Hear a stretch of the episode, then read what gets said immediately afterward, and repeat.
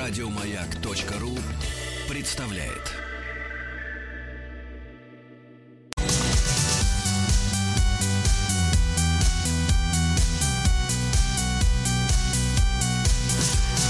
Сергей Стилавин и его друзья на маяке. Так, товарищи, друзья мои, э, сегодня я увидел новость о том, что с каждым днем будет холодать на 2 градуса. С каждым днем. И вот наш Владик, который сегодня бежал как крыс на работу. Я, кстати, тут пару дней назад крысу реально видел. Представляете? Знаете, она откуда выползла? Из вот эти вот, как это называется, не отдушка, а для вентиляционное отверстие, которое выходит, видимо, из метро, и оттуда прям побежала крыса. Нет, дорогой мой, это ты выползаешь дальше она выходит Нет, гордо. Я, я. Да. Ну что В общем, же, подморозило, да. Да, ну что ж, товарищи, короткий вопрос. В начале короткий вопрос, ну, на который, Владик, вам надо ответить. От Сережи получил вопрос. Сергей, здравствуйте. Хочу услышать ваше мнение. Имеет ли право женщина манипулировать мужчиной, отказывая ему в сексе? О, боже. Держать его, так сказать, на строгом поводке. Э, не разочаровывайте меня, так как я думал, что вы отвечаете каждому. Спасибо. С наилучшими пожеланиями, ваш тезка. Так, Владик. Слушайте, ну в семейных отношениях у нас э, договорные отношения. Мы же не, вы же тоже можете отказать. Как, как в футболе вы? Да, да, да. Нет, ну не как у Зюба, конечно. Вот, вы же тоже можете отказать, в принципе, женщине. Ну просто вот, ну типа, голова болит тоже сказать, поэтому. Дело здесь... в том, что, дорогой Сережа, если вы не поняли из предыдущих серий нашей увлекательной программы, мы выяснили, в том числе и с юристом семейным, угу. что, э, по крайней мере, в нашей стране э, полная свобода людей, находящихся в официальном браке. Точно. Брак Брак в нашей стране, в отличие, например, от Запада, над которым мы смеемся иногда и критикуем их брачные контракты, например, брак не может скреплен обязательствами верности, и тем более сексом. На бумаге, я имею в виду. А, потому что в браке находятся два абсол... две абсолютно свободные личности. Вот, э, вот, каждый из которых может чудить как хочет. Брак накладывает всего лишь, э, э, так сказать, наследственные обязательства, право посещать в тюряге человека, в больнице. Вот, и, конечно, да. официально накладывает финансовые обязательства по заботе над общими детьми. Сергей, но вы можете отказать своей да. возлюбленной в браке. То да. есть просто развестись Вы можете можете какие да? методы да? использовать? Например, э, нет, вот например, перестать с человеком разговаривать, как это поступила жена Марина с квадраткой, да? Давайте да, дослушаем. Да. Давайте. Вот.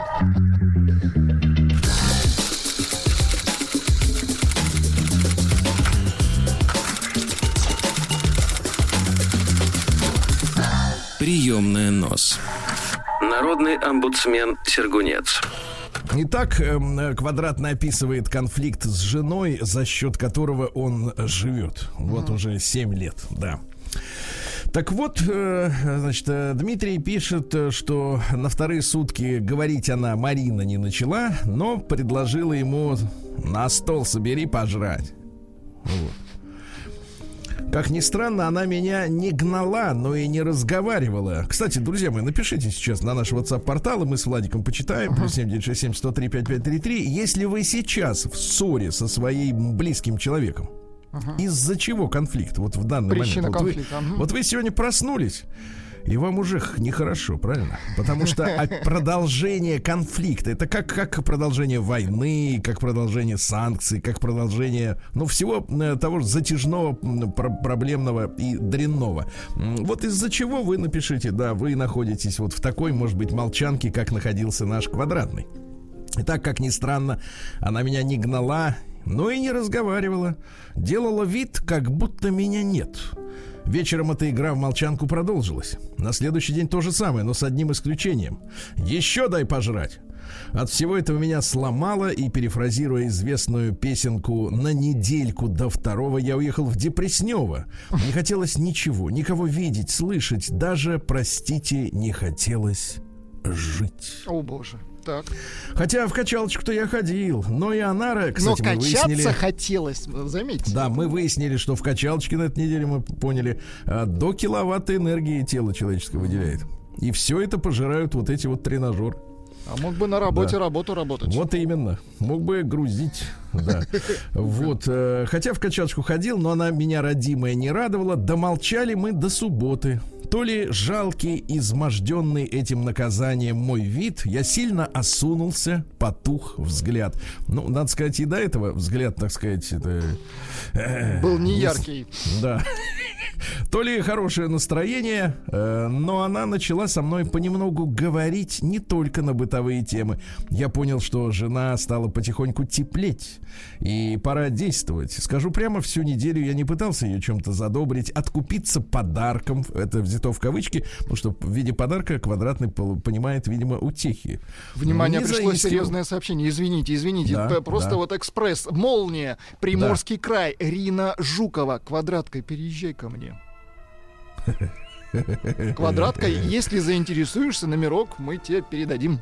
А ты там посмотри по номеру телефончика-то, аватарчик-то в этом самом нет, аватара ватсапчике. Нет, нет, нет, я имею в виду, можно же провести а, ряд манипуляций. Есть, да, да, да. Посмотреть и присмотреться. Приморский квадратный... край, подумай, квадратка. Кстати, гектар дадут. Угу. Вот. Да. Так вот, пора значит, э, откупиться подарком, не заискивал и так далее. Это пустое дело, да и свое уважение теряешь в глазах женщин. Кстати, вот у человека 7 лет живущего за счет женщины не, не утрачено уважение. Скача на задних лапках перед ней. Я просто хорошо себя вел, делал, что попросит по быту, и терпеливо ждал. В воскресенье, то есть уже неделя, в воскресенье, встав пораньше, решил, что пора печь блинчики во всех смыслах. Мои фирменные, с мягким знаком, так, он так, так. знает, как нам нравится, фирменные блинчики, горячий сердечный поцелуй. ну, можно тут под ним понимать все, что угодно и не менее горячий тыр-тыр сделали свое дело, моя снежная королева Тайла, окончательно простив меня. Хоть говорят, э, что мужчины и женщины разные, но вкусно пожрать и также вкусно предаться утехам любят все. А представляете, с каким вкусом он это делает? Угу. Одно я понял. Какой бы неустойчивый под тобой табурет, помни, это обращение к содержанкам. Да. А, как бы ни был неустойчив под тобой табурет, помни, что его в любой момент могут, исп... а, наоборот, устойчив выбить, оставив мучительно и больно дергаться на сухой веревке. Вот так-то, Сергей Валерьевич, я и остался на крючке с уважением квадратка. Вот. Угу. Ну что же, а сейчас у нас есть письмо от женщины, товарищи. Очень хорошо. Давайте, давайте. Прием корреспонденции круглосуточно. Адрес стилавинсобакабк.ру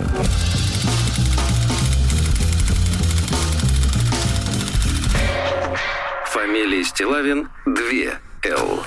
Пишет Настенька. Заголовок, э, э, заголовок такой. Э, Сколько за сладости или случайное знакомство по-владивостокски. Кстати, мы передаем во Владивосток наш пламенный привет, товарищи, слова поддержки, потому что, так сказать, жизнь, э, так сказать, налаживается, но, может быть, медленнее, да, чем да, хотелось да. бы, да. Я во Владивостоке несколько раз был, все это представляю себе своими глазами, но я так понимаю, что циклон какой-то ураганный, так сказать, разрушительной силы налетел.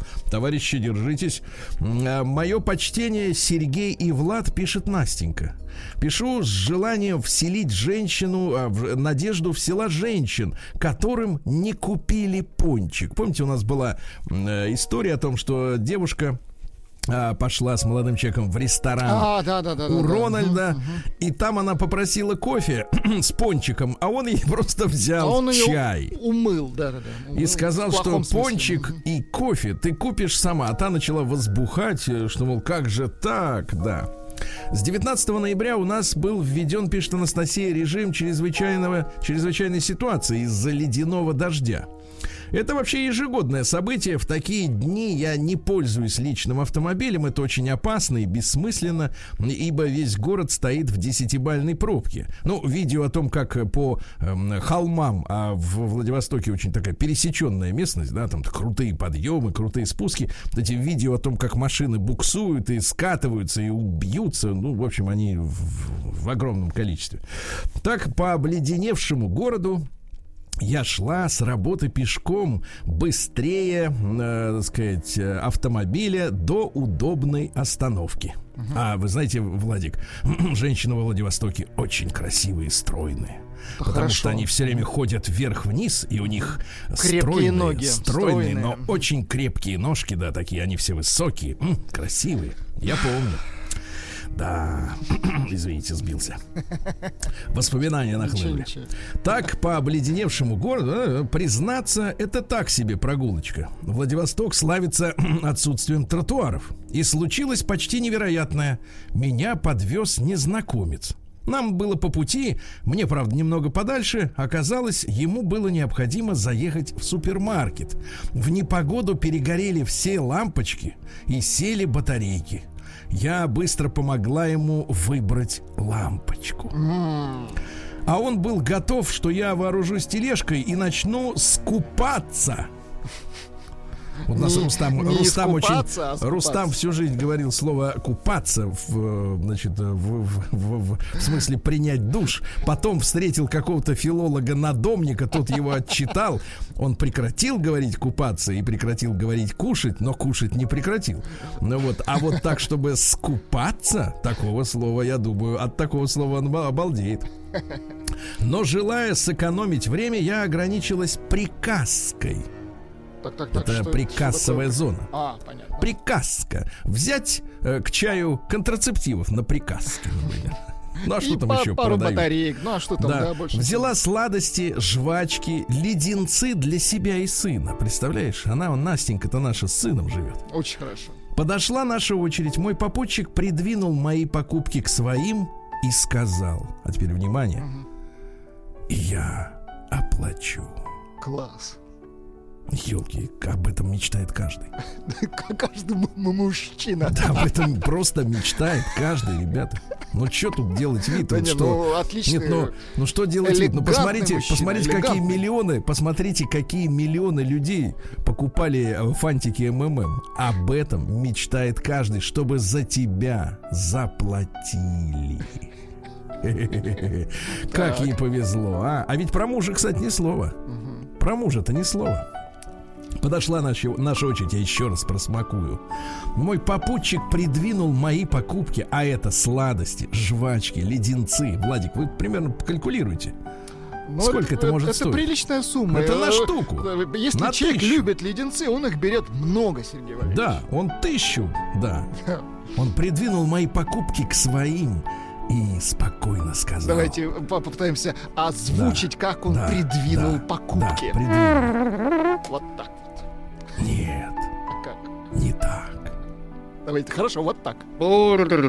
Вот так вот. Нет, он с радостью двигал.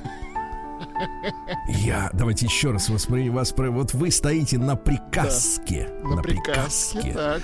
Вы хотите скупиться, Да, две горки, они о- Да. отдельно лежат. да, и он сдвигает их вместе и говорит, еще раз, девчонки, когда вам последний раз так говорили на приказке?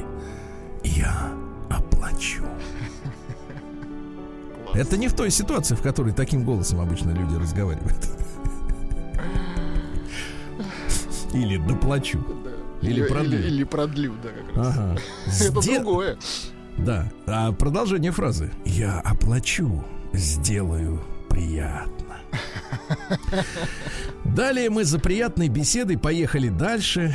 Он довез меня практически до дома, несмотря на то, что ему пришлось сделать существенный крюк. Было очень приятно. У меня есть ощущение, что у нас на Дальнем Востоке так поступило бы большинство мужчин. Анастасия, 35 лет, Владивосток. Настенька, я надеюсь, вы обменялись номерами телефона. Вот, также Владик просит, ему неудобно, он на службе, а я-то в бане, э, просит э, прислать вашу фотографию. Любопытно, Мы, конечно. Да, как у вас с семейным положением. Вообще, давайте общаться. Давайте общаться. Нам уже стало интересно. Вы пришлете фотографию, а Сергей для вас исполнит э, свой любимый трек, и это офигенно. Да, Если- да, если давайте общаться, товарищи. Давайте. Давайте. Вот так, вот так, вот так здорово. Прием корреспонденции круглосуточно. Давайте Адрес дружить с домами. стилавинсобакабк.ру Вы у себя?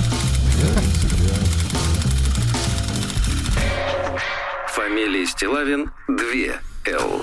Ну что же, э, есть письмо от мужчины. Давайте, нач... э, давайте. Давайте. его прочтем. А, пишет нам Герман. М, Красивое имя. А Германа все нет, да, я понимаю. А Герман все пишет. Ну, Так, все-таки классического воспитания, так сказать, да. Но это фильм, э, письмо написано Герман. э, В конце письма подпись «Старина Хэнк» в скобках «Шурик». вот оно что, понятно. Да. Приветствую вас. Постоянно слушаю ваши передачи уже довольно давно. Ну, это все относительно. Год. Интересные и забавные истории. У меня тоже в жизни много было интересного. Что касается женщин, вспоминается один случай. Нет, друзья мои, это не случай о том, чтобы человеку захотелось оплатить на кассе. Познакомился с молодой девушкой. Все шло хорошо. Готовила она отлично. Ну и в остальном тоже все all right. Однажды попросила встретить ее от подруги, а я в это время катался по городу. Катался. Знаете, есть такие, есть Сергей, такие а как мужчины. часто вот вы катаетесь? У вас же есть вот транспортный... Вот как часто вы катаетесь по городу? Просто Вы знаете, я, катаетесь. если честно сказать, э, следую, следую совету людей, которые учили меня в свое время, э, так сказать, э, водить автомобиль. Это было очень давно. И мне запомнилась фраза следующая. Серега, никогда не катайся на машине. Вот просто надо ехать, тогда Ну, по делу, поезжай. по делу, Да, вот из точки А в точку Б. А Кататься на машине, ну, как мы знаем, это признак инфантилизма. Извините, парни, но это так. Я чисто как психолог говорю. Чисто психологическая, профессорская. Психолог-тертый калач. Да, ну правда, правда. Это как бы развлечение такое. В свое время, я так понимаю, на этих, на тренажерах не докатались. Ну ладно, никого не обвиняю. Хотите катайтесь. Значит, однажды попросила встретить ее от подруги. Я катался по городу и подъехал пораньше. Ага. Смотрю, впереди стоит машина. Я встал позади, метров в десяти. До встречи было около часа. И тут выходит моя барышня, улыбается и смотрит подслеповато, как бы в мою сторону, как мне показалось. Моя была тонированная. Подходит к впереди стоящей машине.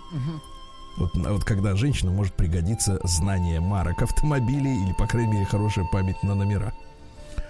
Моя была тонированная, подходит к впереди стоящей машине и о чем-то начала говорить через открытое стекло. Дело было летом.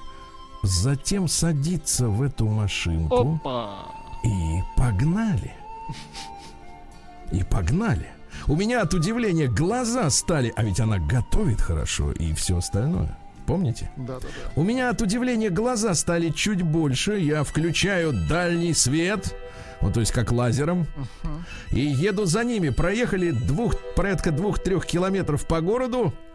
Никто не реагирует. Мне надоело, я их подрезал, остановились лицом к лицу. И тут я увидел растерянную улыбочку на ее личике. И прозвучал вопрос: Ты что? Я просто рассмеялся. Ну-ка, рассмейся. Подождите, ну это Да-да-да. был смех.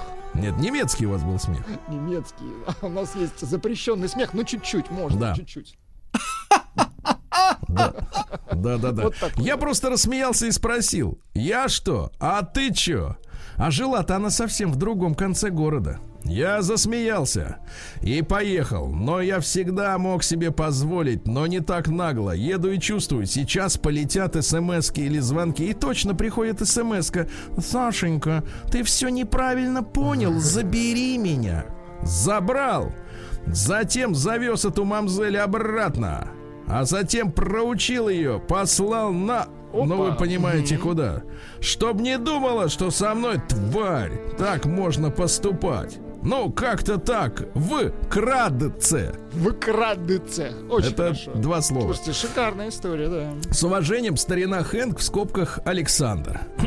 Итак, друзья мои, э, значит, э, хорошо готовит, все хорошо и нет верности. Видите, идеал так редок. День дяди Бастилии пустую прошел. 80 лет со дня рождения. Ух ты, а ей уж 80.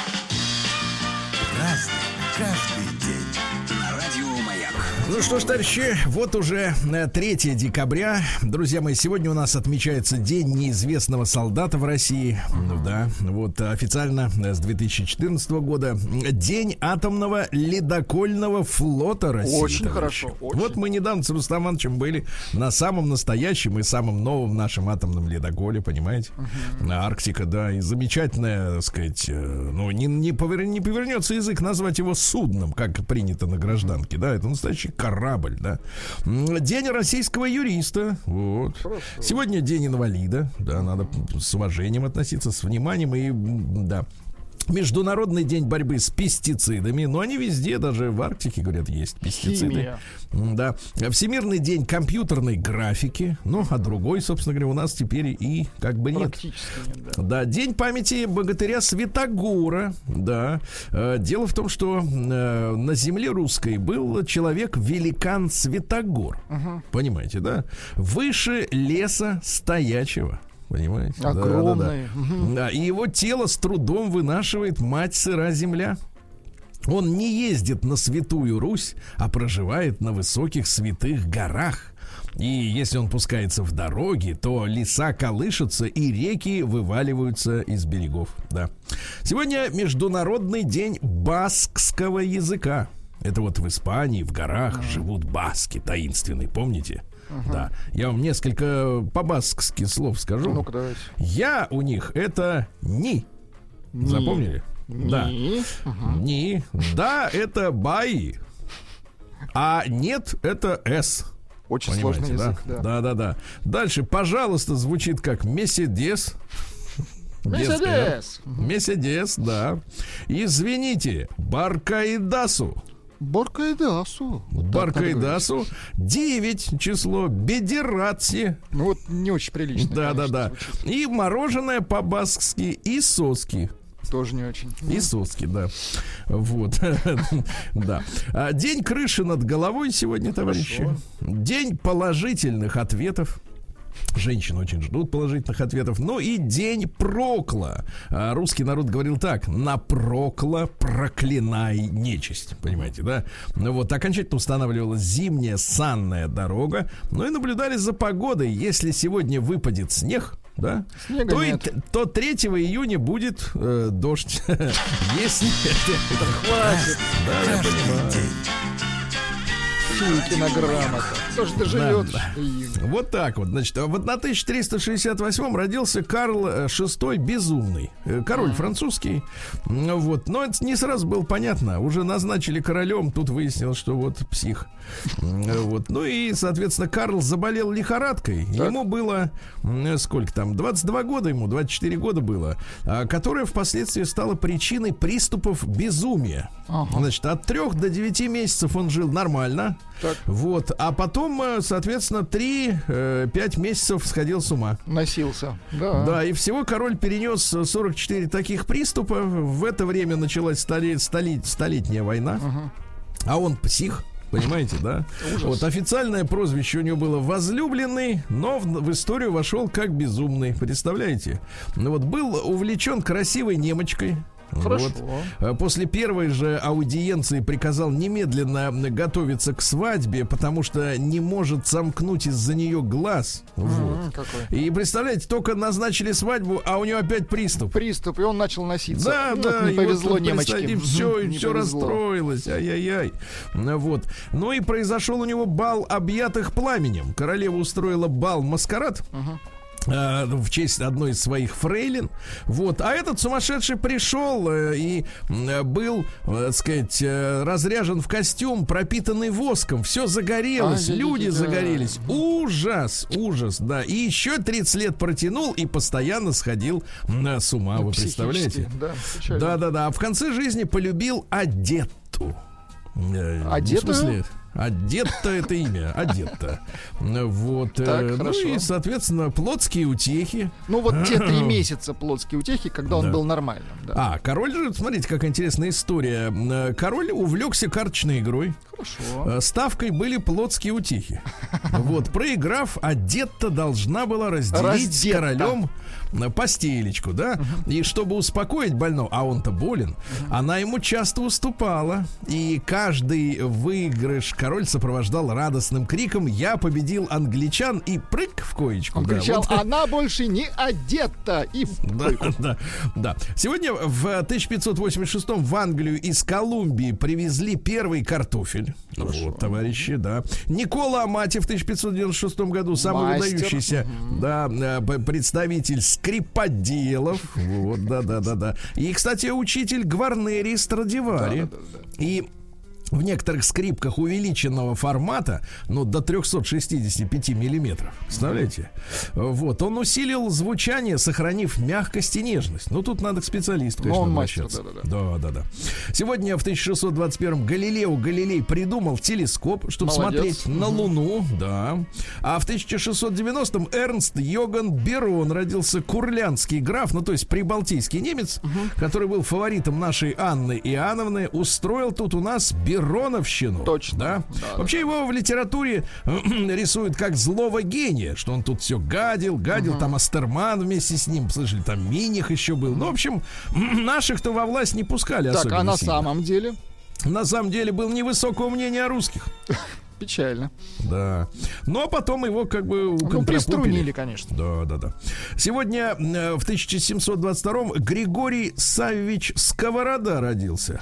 Украинский философ. Так. Я понимаю вас, ваш скепсис, но тем Ну не давайте, менее так и украинский есть, да. философ никогда не слышал. Значит, да. он э, видел мироздание следующим. Надо понимать, да, как оно все устоит. Макрокосм — это Вселенная. Микрокосм — это человек. И дальше уже, видимо, перевод с украинского. Некий символичный мир. Символично. Символичный. Вот, который сочетает, э, связывает между собой, э, значит, Макро и соответственно, микро. Да, да, да.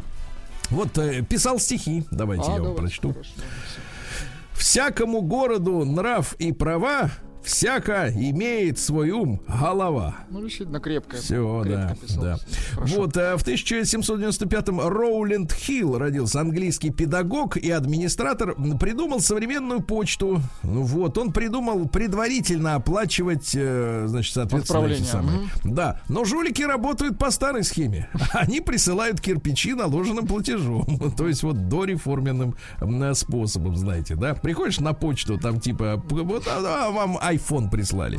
Ты оплачиваешь, а там, м, так сказать, камень. Екатерина Ивановна Трубецкая родилась первая декабристка в 1800 году. То есть сегодня 220 ей лет было бы. Если бы тогда люди, да. Э, да. А что люди? Если Ну, бы климат там подходящий был, да? Конечно. Вот э, муж ее Трубецкой, в принципе, испугался возглавить восстание. А она сама не испугалась поехать за ним, э, так сказать, в, в Сибирь. Ну, Э, не была, женщина. говорят, красавицей, э, невысокая, э, полноватая, зато обаятельная.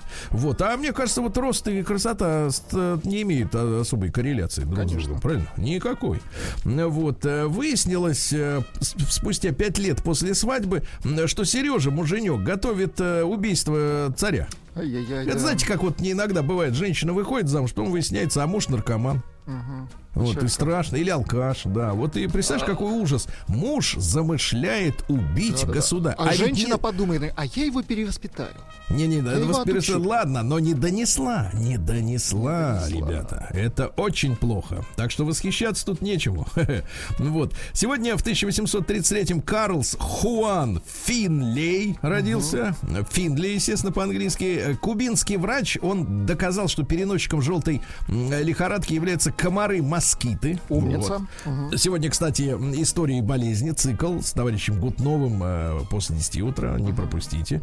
Вот, сегодня в 1850-м в Москве открыт Благовещенский мост через э, реку Неву, естественно, который в советское время был мостом лейтенанта Шмидта, сейчас обратно все отыграли. Хорошо. Вот. А в этот день, в 1857-м, Джозеф Конрад Корженевский Ничего родился. себе, так. Это польского происхождения английский писатель. Вот, э, можно думать о том, что Джек Лондон, Эрнест Хемингуэй и гражданин Фолкнер э, были его учениками. Представляете? Неплохо, неплохо. Родился он в селе Терехово, смотрите как, да, в семье польского дворянина и поэта по имени Аполлон. Красивое Аполлоша. имя. Вот, его сослали в Вологду за то, что он участвовал вот в этом, в поляцкой вот этой вос- восстании, да, и встретил жену Эвелину. А, Вот, ну и что, и дальше, так сказать, сын уехал из страны, м, и там писал, так сказать, вот э, рассказы, э, поскольку путешествовал в виде матроса, да, потом был вторым, вторым помощником капитана, м, потом получил сертификат капитана, и вот его э, как раз рассказы о море, да, о путешествиях, вот в частности, первый рассказ его назывался «Черный штурман», да, и, кстати, свободно говорил и по-русски, и по-французски, но по-русски говорить не отказывался, как нынешние прибалты, говорят, не понимает, видите, засело как в нем, да, да, друзья мои, сегодня Антон фон Веберн родился, э, австрийский композитор в 1883-м. Дайте-ка нам культурно, так сказать, послушать его. Вот. Ну, нацисты называли эту музыку, когда пришли к власти, э, говорят, что это культурный большевизм и дегенеративное искусство. Ну-ка, давайте Э, большевизм послушать послушаем. э, культурное большевизм. Вообще попахивает 17-м. Согласен, кровавая музыка. Да, под такую, как говорится, на машине не покатаешься, конечно, по городу, да, музычку. А, Сегодня у нас, а, друзья мои, также в 1894-м Михаил Васильевич Кривошлыков родился, один из руководителей Красного Донского казачества, да. В принципе, ну, я так понимаю, большая доля м, казаков была за, да, так сказать, белогвардейцев, да, но было и Красное ка- казачество, и так было. И в 1895-м Анна Фройд родилась. Вот, дочь Зигмунда Дочь- Фройда. Он на ней опыты ставил. Да, именно так надо произносить его фамилию. а Фройд. Фройд, да. Я-я. Э, э, осна- Не надо рыгать. Значит, основательница, основательница детского психоанализа. Представляете? То есть и детей. Вот только он родился, да? Вот сегодня у нас будет новость про человека, который назвал своего сына в Пензе э, маркетингом. Вот, в принципе, знаете, человек уже родился, и его уже можно лечить, понимаете? Ну, я имею в виду, как, как Фрейд говорила, э, дочь Фройд. Да. Вот. А почему? Потому что проблемы родители начинают создавать сразу же. Вот родился, Весело ему будет уже проблемы, да, какие-то есть, да. А, в 1898-м Михаил Ильич Кошкин, наш знаменитый конструктор танка Т-34, родился, да, самой красивой, мне кажется, машиной, э, машиной Второй мировой Самый войны. быстрый, да. Да. Ну и э, в 1900-м Рихард Кун, это немецкий химик, э, который получил Нобелевскую премию за исследование каротиноидов и витаминов. Каротиноиды они где? Они в морковке, понимаете? Но морковку надо есть со сливками, потому что тогда осва- усваивается, понимаете? Интересно. Да, вы что, не знали, что ли? Не знаю, я без Ну сливок ел. Э, Так все зря, только морковка не- не- Я вам скажу так, только зубы сточили, только зубы, да. Ну и в 1904 году в России, которая воевала с Японией, э, интеллигенция, как всегда предательская, начала банкетную кампанию. Сидели в ресторане и хаяли царя. Ай, Понимаешь? я-я-я-я. Под водочку, естественно. День дяди Бастилии пустую прошел. 80 лет со дня рождения. Ух ты, а ей уж 80. Разный, каждый Ну что ж, товарищи, еще один сегодня человек родился, такой знаковая фигура в нашей истории. А, В поздней советской. Юрий Константинович Соколов в 25 году, помните, директор московского Елисеевского магазина, Ага, гастроном да, номер один. Ну, в октябре 82-го его арестовали. Вот, э, на закрытом процессе в Верховном суде изобличили его в присвоении 300 тысяч э, советских рублей. Ну вот, ну уж чем сравнить сегодня советские 300 тысяч рублей? Давайте так скажем, это- 300 рублей в месяц зарплаты, 300, я Ну, говорю, не миллионы, да? да. Мгм. Это, в принципе, э, ну, как сегодня, наверное, ну, наверное, 1300. Ну, наверное, так, где-то так примерно, да. По возможностям этой суммы. М, Вот. Ну, в присвоении, да, и приговорили к расстрелу, не спасли ни награды, которую он заслужил, э, да, потому что героическим была, был да. солдатом, да. Вот, он после демобилизации многие профессии сменил, даже поработал таксистом, а в конце 50-х его обсу- а- осудили за обсчет клиентов. Вот. Но навык-то не пропал, да, вышел, вот, устроился продавцом и быстренько-быстренько и поднялся до э, директора магазина Елисеевского. Он 10 лет возглавлял, с 72 года. Ну и ф- все специалисты утверждают, что его по- по- по-быстрому, так сказать, отправили на эшафот. Потому что связи были слишком высоки. А, вот, сказать, Слушайте, есть было- даже сериал, по-моему, Маковецкий там его играет, Соколова. Не, ну так можно. чисто Нельзя, вот, мне кажется, талантливым артистам поручать э, такие роли. Какой вы демон, а? Это я так от себя. конечно. Понятно. В 27 году Энди Уильямс, э, американский эстрадный Хороший. певец, да? Вот.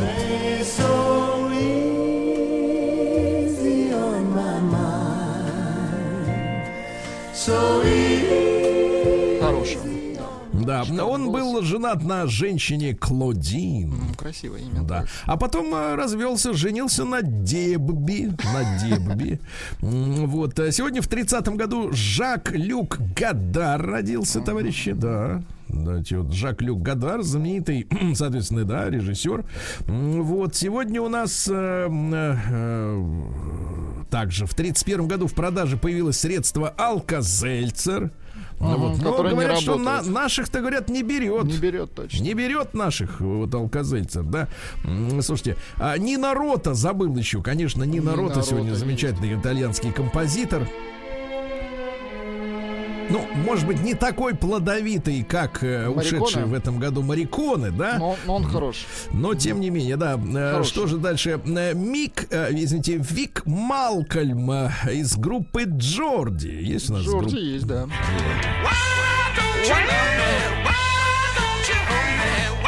Это звон. Как он под гитару орет, да. А Сегодня, ну, не круглая дата, но все равно в 48 году родился Оззи. О боже! Yes. Чуть-чуть давайте. Ну давайте еще.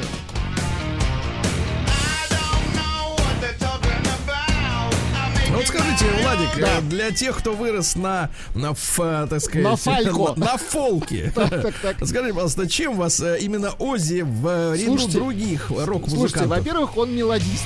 А во-вторых, тембр его голоса, вот этот очень высокий, он идеально подходит для хэви-металла. Он, понимаете, он не, за, э, не загораживает гитару. Он То реально он, э, встает. вы думаете, Он- что он Оззи, Оззи не справился бы с задачей спеть песню «Опустила без тебя земля»? Ну нет, я говорю, именно он создан, этот голос, для хэви-металла. И это, в этом его, собственно, и талант. Не, ну он хорош. Хотя и подонок. Ну ничего, ничего, зато семьянин. В 51 году родилась симпатичная девчонка. Ники Стивенс, э, младшая из сестренок, которая входила в квартет «Братство мужика». Нет, это не оно. Нет? Нет. Это, ну ладно, это, это, видимо, Brotherhood. бра- братья. Да, да, да, это они. Да, да, да. Братец А сегодня 60 лет исполняется Джулианни Мур. Женщина кал- да, культурная, красивая, Красивая. правильно? Да, да, да, да, да. Взрослая, как Цитаты. Есть особый сорт людей, которые напоминают мне кофе без кофеина. Именно такие люди пугают больше всего. Но в нашей русской традиции таких надо называть теплохладными. Э, Не туда, не сюда. Такие, знаешь, с непрозрачными рожами. Смотришь на него и не понимаешь, что он думает вообще, а какое у него настроение. Такие отдельные, конечно, типки. Э, э, Сегодня также 60 лет Дэрил Ханни. Вот, Дэрил Хана, да-да-да, актриса. Да. А в детстве, представляете, страдала от бессонницы, могла месяц не спать. Вот это талант. Молодец какая. Шутка. Значит, сегодня в 61 году Брайан Эпштейн пригласил Битлз к себе в логово и говорит, давайте я буду теперь вашим Дайте-ка я на королем. вас посмотрю. Вот так он начал беседу. Да-да-да. А в 65 году родилась легенда, э, ну, скажем так, э, спорта в советское время Катарина Вит. Это знаменитейшая немецкая фигуристка, которая, ну, наверное, единственная, кто на равных конкурировал с нашими замечательными фигуристками и фигуристами, да, и на Олимпийских играх, и на соревнованиях между СССР и ГДР. Да, она четырехкратная чемпионка мира, двухкратная олимпийская чемпионка. Ну вот ее наши, мне кажется, единственную из э, э, иностранцев, э, хотя она была из соцлагеря, то есть из Германской Демократической Республики, да, но единственную, кого, так сказать, боялись, потому что она действительно очень одаренная, с прекрасной улыбкой, ну, красивая девчонка совершенно. М, Да, в 66 году сегодня у Кремлевской стены состоялось торжественное захоронение останков неизвестного солдата, поэтому сегодня день Неизвестного, неизвестного солдата, да. А В, э, в тот же, в 68 году, в тот же день, Брендер Фрейзер родился, американский киноактер, но он блистал в «Мумии», помните, да? А, да, Такой да, да, красавчик. смазливенький. да, да, Красавчик из серии Хью Гранта, но вот как-то не задалось у него, к сожалению, карьера, да, что-то не видно его. Вот сегодня э, в 71 году во время выступления Фрэнка Заппы сгорело до, дотла казино в Монтрео. в да. Это Швейцарии. говорит о качестве его музыки, кстати. Да, да, да. И э, Ян Гиллан, соответственно, вот написал по этому поводу свой хит Smoke on the Water. Да. Ну, который, да. Вот он написал, а там горит. Ай-яй-яй. Да, да, да. Ну Вот в этот день э, америкосы, э, так сказать, в Бхопале угробили э, больше четырех тысяч э, человек и больше сотни тысяч пострадали. Ну, я так понимаю, что на американском фармацевтическом заводе произошел, а, у- произошла утечка сильнейшего яда. Это произошло в 84 году. Очень громкая история, да? Ну, Вот. Ну и в 89 году Джордж Буш и Михаил Горбачев заявили, что наши страны более не являются противниками. Ну, они пошутили, Сергей Валерьевич. В общем-то, до сих пор жжет, да? Да. И в 92 году, ребята, в этот день была отправлена первая смс-ка. Вот. Вот вы, вы еще платите за них?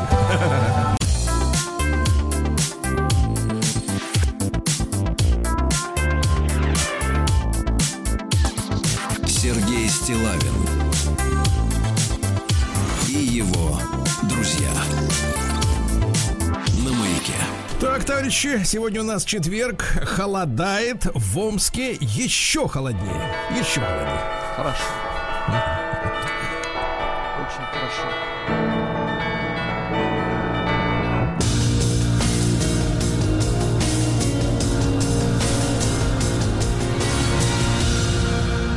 Зона 55.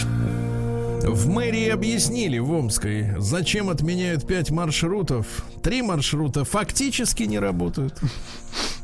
А два дублируются другими Ну, автобусами. все логично. Смысл? Зачем гонять тр- транспорт? Три уже не работают, понимаете? Вот Поэтому отменили.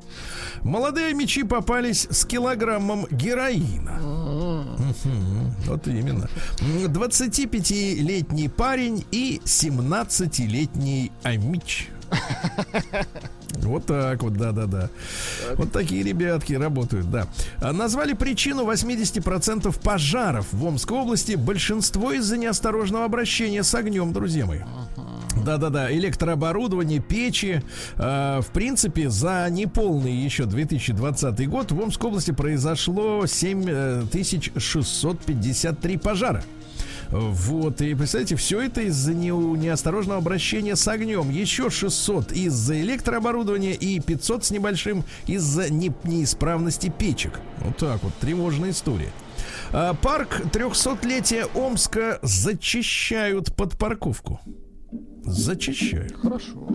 Вот, чтобы там были автомобильчики стояли, понимаете? Как для зачистят людей. машины, пусть Да. Хорошо. Уже сегодня в Омске могут разрешить работу фудкорта. Вот, вы понимаете, да? Чтобы людям было где поесть. Это хорошо. Инспекторы силой вытаскивали пьяного меча из машины. Он ехал по городу с поддельными номерами. А в прошлый раз он лишился прав за нарушение правил регистрации автомобиля. И вот в час ночи в городе Калачинске остановили автомобиль «семерочку» «Жигулей», за рулем которого был подозрительный типок. У него наблюдались признаки опьянения. Но какие признаки-то? Тремор, наверное. Вот, а сам он... За рулем. Да, а сам он, а сам он э, на- отказывался назвать какие-то данные о себе. И выходить из машины тоже отказывался. В итоге его э, выволокли из автомобиля Ваше, силой. ваше имя. Так и запишем. Отказывался говорить. Да, Намичка проехала в такси и осталась без ноутбука. Она забыла его в автомобиле, а водитель пытался переложить вину на неких следующих клиентов. А, Вот, но тем не менее полиция разобралась. Оказалось, что именно таксист стырил ноутбук. Представляете? Да, его вернули девушке, вот именно. А, Известного оператора, а, вот, полосатого, оштрафовали за на 150 тысяч за рекламный спам Амички. Ух ты.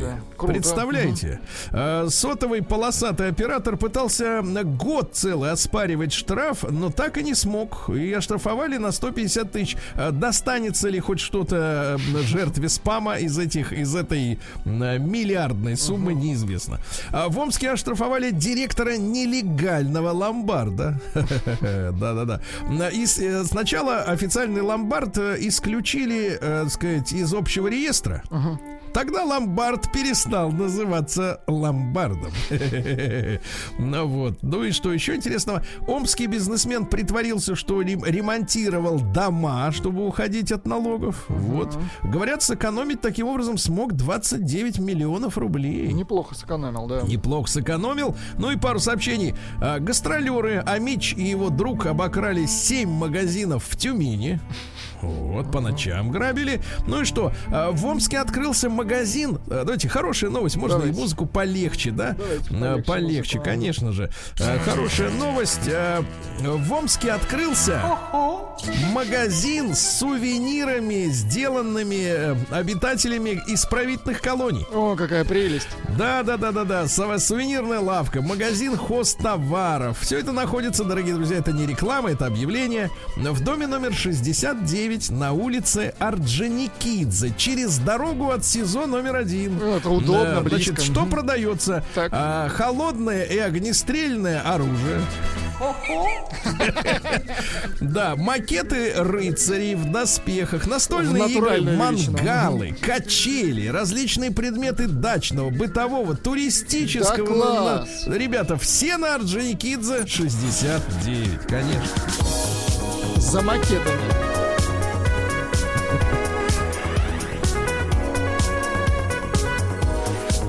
Сергей Стилавин и его друзья. Так, эм, э, ну я уже говорил о том, что россиянин назвал сына маркетингом. Вот. А дело в том, что э, папаша, вот и, ж- имя этого самого папаши не сообщается, но наверняка э, вот приличное, нормальное. Значит, э, он говорит, что хочет быть отцом маркетинга. Юморист. И улыбается на фотографиях, да, улыбается. Что-то у нас, мне кажется, вот все-таки с законодательством не, не, не все в порядке, да, которое разрешает. Мне кажется, просто время года такое. Начало да. декабря. Люди не Вот, выдерживают. э, в Госдуме предложили перенести одну из новогодних традиций в онлайн. Вот, э, чтобы они, соответственно, через телевизор приходили. А в Архангельске, вы представляете, трагедия. Кусок стены жилого дома отвалился из-за ремонта дыры. А, Какой Дыру ужас. хотели э, засыпать песком. э, Ах, песком, да. самым крепким, да. Вот, где-то дело в том, что полгода, в мире. э, полгода назад на улице Дежневцев, Дежнев это исследователь наш, да, Исследователь северных песка. мореход знаменитый. Так вот, э, значит, засыпать дыру песком, Отлично, э, молодцы. к- к- которая появилась полгода назад во время ремонта подвальных труб. Вот, а вскоре, вскоре участок стены вернули на место, повесили его на арматуру. ну Вот, и оттуда теперь торчат острые штыри. А, Россияне пытались решить вопрос с дырой на протяжении нескольких месяцев. И вот теперь, э, значит, все отвалилось обратно. Представляете? конечно, да. Ужас. А Вирусолог призвал не закрывать рестораны, чтобы россиянам не портить настроение. Товарищи, давайте действительно думать о том, что борьба борьбой, а настроение очень важно, в том числе и в деле излечения, правильно? Оптимизм очень нужен. Родители российских дошкольников пожаловались, вернее, школьников пожаловались на платную домашнюю работу. Вы представляете? Значит, бьют Это тревогу как? в Калининграде, а, что на учебной платформе Sky Smart э, Skynet напоминает, да? Ну? Учебная интернет-платформа, ага. Да. Э, На выполнение заданий дается несколько часов. А если ребенок не успел, то за дополнительный доступ надо платить. Сергей, это называется пени. Да, ну, отлично, да. Родители говорят, что это бред. Нет, они так говорят. Бред. Вот так, да. А В Москве построят новую линию метро из 16 станций. Вы представляете, метро пройдет прямо в Троицк, а это подмосковный Ну, город. круто, да. Это здорово, да, потому что большой город. А, ну, смотрите, выяснилось, что за человек заказал вертолет, который доставил ему еду из Макдональдса. Недорого, наверное, стоит. да? Мужчина отдыхал в Крыму Красиво. со своей девушкой в Алуште, и в какой-то момент э, ребятам захотелось нормальной московской еды. Валушти, Да, но в Крыму, вы понимаете, с 2014 года Макдональдса нету. Они не хотят работать по новым правилам. Ну и пришлось э, слетать в Краснодар. Закупились э, на Сгонять, 4, Сергей Валерьевич. на 4 тысячи рублей купили в Макдональдсе 20 позиций. Да а класс. вертолет сгонял за 200 тысяч. Ну, смотрите, деньги... Кстати, вот об- обычно, знаете, люди, которые могут себе получилась такое... ресторанная еда. Не-не-не, люди, которые могут себе такое позволить, ну, ты думаешь, они, наверное, там, э, ну, в крайнем случае, ну, самый отброс для таких людей это Сибасик какой-нибудь, да? Вот, а нет, видите, и Макдональдс хотят. Видите, какие ребята, да, народные. А, Квартиры москвичей стали реже гореть, прекрасно. А бассейн из фекалий появился э, в воронежской многоэтажке. Поздравляем. А, Специалисты говорят, что виновники аварии это те, кто кидают в мусор, э, в, ну, в туалет э, половые Унитаз. тряпки, Мгм. Средства гигиены. Остатки пищи, ну, котлеты, сосиски. Да. А согласно планам капремонта, это вишенка на торте, значит, после этой новости, а трубы будут менять в 37-м. А Лолита сказала, что ее тошнит от голубых огоньков. Ну как так можно? Тошнит от Ну огоньков. как так можно? Ну что, что значит Ну, это тошнит? из-за давления, наверное. Хотя, Ну, может быть. всякое бывает. Э, Верховный суд узаконил право магазинов отказывать э, в обслуживании безмасочным покупателям. Да. Ну и в полиции рассказали, как водители могут сделать инспектора счастливым. Ну-ка, как? Фразу я вы- вырвал из контекста, но она мне нравится. Ну, давайте. Сотруднику госавтоинспекции не лишнее. Я перевожу на русский, не обломитесь. Улыбайтесь. Наука и жизнь. А то, знаешь, начинают сразу качать права. Че я нарушил вот это вот, знаешь, вот это. А права они качают следующим. Да-да-да, и кусают руку. Ему говорят, выйди из машины. Продолжает ехать, как на симуляторе. А, Российский врач Губкина назвала опасность картофеля. А, Говорит, что корнеплод обязательно надо чистить, э, так как кожура накапливает вредные вещества. Кожура. Из почвы. Да, описаны изменения внешности от постоянного нахождения Нам дома, друзья Очень мои. нравится Дело в том, что кожура. вам бы вот, э, так сказать, выступать где-нибудь в шоу. А я и так в вашем шоу Ага, да я понимаю, да. А, так вот, смотрите, высыпание на коже, угри, акне Да вы что, это и прочее, да. Дело в том, что люди больше времени проводят в коечке. А, на постельном белье скапливаются жир, омертвевшие частицы кожи, бактерии, Ужас какой. фолликулит О, возникает, боже. да.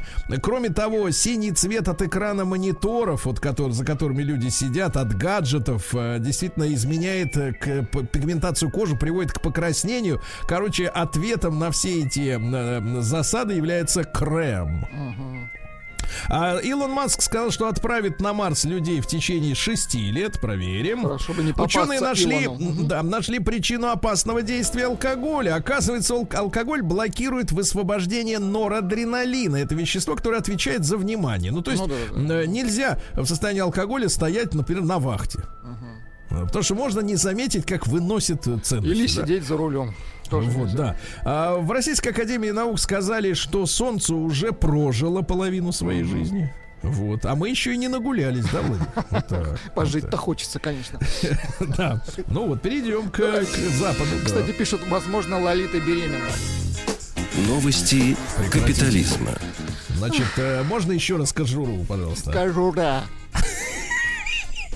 Говорите правильно. А, Кожура. м, француз, гражданин Франции, завещал часть своего наследства, маленькую, но все равно приятно, котам Эрмитажа. Да класс. Молодец. Очень хорошо. Рой диких пчел атаковал пассажирские самолеты и сорвал рейсы в аэропорту Калькутты в Индии. Да. Мужчина лишился миллиардов рублей из-за того, что уборщица, пока он сидел в тюрьме за продажу наркотиков, выбросила его старую удочку, в которой он хранил коды от кошельков биткоин. Биткоинов, куда поместил деньги от наркотиков. Там 5 миллиардов рублей наши. Удочку ищут, не могут найти, да. Значит, э, дикий слон э, в Таиланде напал на 33-летнего собирателя каучука Супата Клансалам. Какой класс. Нет, ну, смотрите, собиратель каучука Супат Клансалам. Династия собирателей. Почти каучука. ланцелот, ребята. Да, да, Ага. А жена не растерялась, э, взяла банку, начала бить по башке слону, он убежал. Дальше полицейский фотографировал со служебного коптера э, бывшую модель, облажу- обнаженной на ее участке. За это его оштрафовали на 200 тысяч фунтов стерлингов. В национальном парке в ЮАР обезьяна похитила и причесала детеныша леопарда. А Девушка в Великобритании занялась сексом с возлюбленным, а потом прислала ему анкету Счет. с просьбой оценить э, качество секса. По И, пятибалльной а, шкале. Нет, по десятибальной. После чего мужчина сказал, не могу поверить, что переспал с психопаткой. Ну и, наконец, что там? В Англии, вы знаете, Black Lives Matter снесли, ну, много разных памятников, в том числе памятник местному работорговцу Кальстону. В том числе Теперь стерли его- фильм «Унесенные ветром». Да, теперь на его месте стоит Дарт Вейдер. Хорошо. Вот. Ну и что у нас? э, э, Значит, э, бывший сотрудник раскрыл секрет Теслы. Он сообщил прессе, что Илон Маск обманывает, что может э, 5000 автомобилей Model 3 делать в неделю, что использует старые аккумуляторы, теперь ему не поздоровится. Ну и прикольная новость из, э, из мира авиации. Бывшая стюардесса раскрыла самую мрачную сторону своей профессии. Дело в том, что перевозчик... Боится высоты. Нет, во-первых, регулярно взвешивал стюардесс, чтобы они не толстели. О. А во-вторых, авиакомпания отказывала разведенкам с детьми. Пассивным, коренастым и женщинам с сильным рукопожатием. Ужас. Это Панам, кстати. Панам. Да.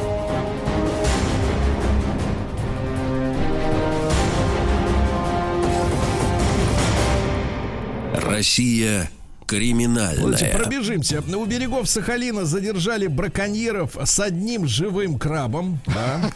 Вот.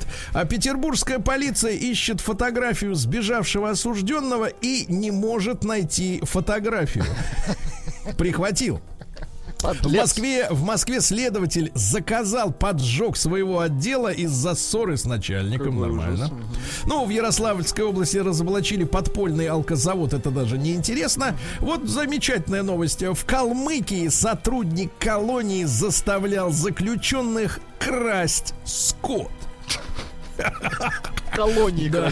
Да, красть, да. Дальше 65-летняя сибирячка э, выбросила 300 тысяч рублей в окно, чтобы спасти сына от фейковой опасности. Ну, это понятно. Домработница стырила миллион рублей из частного дома в Подмосковье. М, 38-летняя уроженка одной из республик ближайшего зарубежья. Так, Ну, люди сами убираться не хотят, им главное, чтобы кто-нибудь за ним прибрал. прибрался. правильно? Так, аферистка со шпицем под мышкой Так. э, в Самаре обманула десятка росси... десяток россиян. Представляешь? Да все на шпица да. смотрели, конечно. Вот, конечно, он такой милый, такой сидит там и э, как там вы слово-то говорите вот это? Кожура. Вот, вот, вот, отлично. В Москве четверо мужчин ограбили гостей э, и работниц сауны. Налетчики пришли с электрошокером, ножом, пистолетом, да, отобрали 100 тысяч рублей и все, что понравилось. А ну-ка, снимай трусики, вот мне нравятся вот эти. Российский подполковник получил срок за свою любовь к хин... хинкали. А? И салату из огурцов. А, вот, да-да-да. Ну и что, и главное сообщение недели, а может быть и года. Так.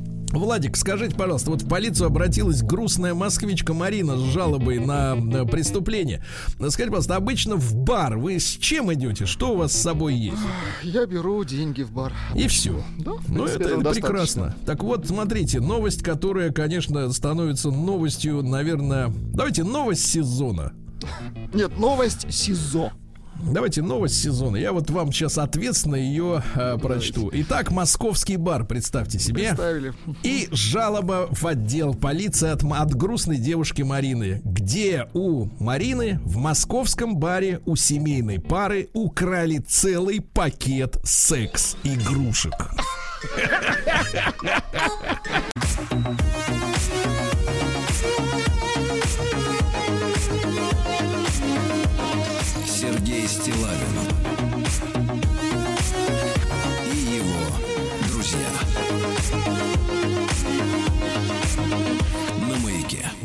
Друзья мои, э, ну что же, мы с вами э, сейчас будем э, тему дня обсуждать. Телефон вам понадобится 728-7171, потому что вчера мы разобрались с завариванием этих самых мусоропроводов, помните, да? Да-да-да. Вот, и мнение, в принципе, услышали. А теперь вещь, которая действительно тоже нас всех по большому, ну, де- действительно касается, потому что вы слышали об этой новости в самом-самом так сказать, ну, вот не так давно это все было опубликовано, э, уже в, самый кон- в самом конце осени. Э, Так вот, охотничье, э, охотничье оружие. Госдума планирует э, вот такой документ. Э, При согласии родителей смогут временно получать э, россияне, достигшие 16 лет вместо 18. Мы с вами как-то обсуждали историю, связанную с э, разрешением водить автомобиль. Э, сказать, не с 18, а с 16, помните, да? Вот. А теперь речь идет уже об огнестрельном оружии. И это вызывает некоторый, так сказать, э, некоторый вопрос, э, некоторый вопрос. Э, Я, поскольку это нас всех касается, потому что, Ну, да, это оружие, серьезный вопрос, конечно. Оружие охотничье, конечно, оно не на 5 километров бьет, не на 3, не на 2, как какая-нибудь там снайперская винтовка. Но, тем не менее, в радиусе там 200 метров, 300 может навести не, не сильно, не слабый шухер. Вот, и поэтому, давайте, товарищи, короткую статистику сделаем. Отправляйте, пожалуйста, цифру 1 на номер плюс 7 967 103 5533, если в вашей собственности есть огнестрельное оружие, да? То есть, в принципе, есть карабинчик, правильно?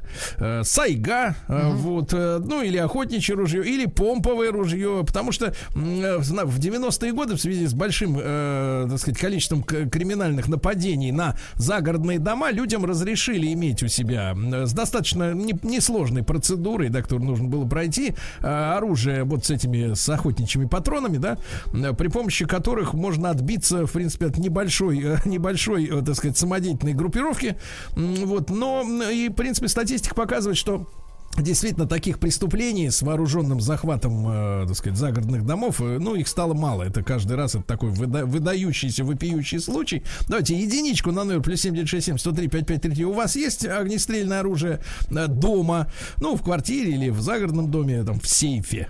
Вот. э, Двойка нет. То есть вы не вооружены. Давайте посмотрим, как в нашей аудитории распо- распо- располагается статистика с легальным оружием. А стволы, так сказать, теневые упоминать сейчас не будем. Хорошо? М, Вот. Ну и вот еще раз вам скажу, э, еще раз, значит, россияне могут временно получать с разрешения родителей, значит, достигшие 16 лет вместо 18. Значит, ваше мнение, ребята, здесь очень важно. Э, э, 728-7171 наш э, телефон. Вот, э, для чего это нужно? Ну, представьте, то есть родители разрешают купить э, подростку, который по документам является еще несовершеннолетним оружие, да, а нажимать курок он будет с разрешения родителей. Или на свое собственное усмотрение, да? Вопрос. Это очень важно. Давайте Вячеслава послушаем по- в начале. Слав, доброе утро. Доброе утро. Слав, вот скажите, вы у нас мало того, что у вас, э, значит, есть э, квартира в Москве, у вас есть имение также, да? Где-то, наверное, неподалеку поля... Есть крестьяне у вас? Поля, нет, по- крепостные, понятно, поля и леса. Вы вообще охотник? Вот что-то мы на эту тему с вами никогда Я не говорили. охотник. Я не охотник, у меня есть оружие, но как раз то, что вы говорили, то, что у меня есть за- загородный дом, на который уже два раза, а, который два раза грабили, и слава богу, что при этом не присутствовали никакие жители мои, да, там, из семьи, а только работники. Но они в соседнем доме живут, и поэтому они не касались непосредственно грабителей. Ну, у меня и изначально по правилам, сейфом, с правильным хранением э, есть, естественно, оружие в этом доме.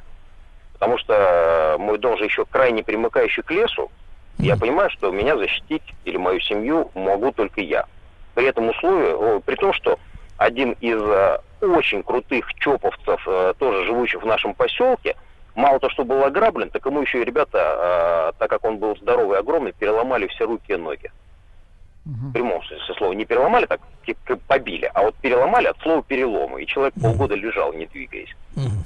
Что Поэтому- касается снижения возраста для разрешения Я, конечно, владения. категори- не, ну, категорически против, хотя вот я там, вот когда сын мой вернулся из армии, я очень настаиваю, чтобы он получил разрешение на оружие, но как бы, знаете, как всегда, а, суровая законность компенсируется необязательностью их исполнения.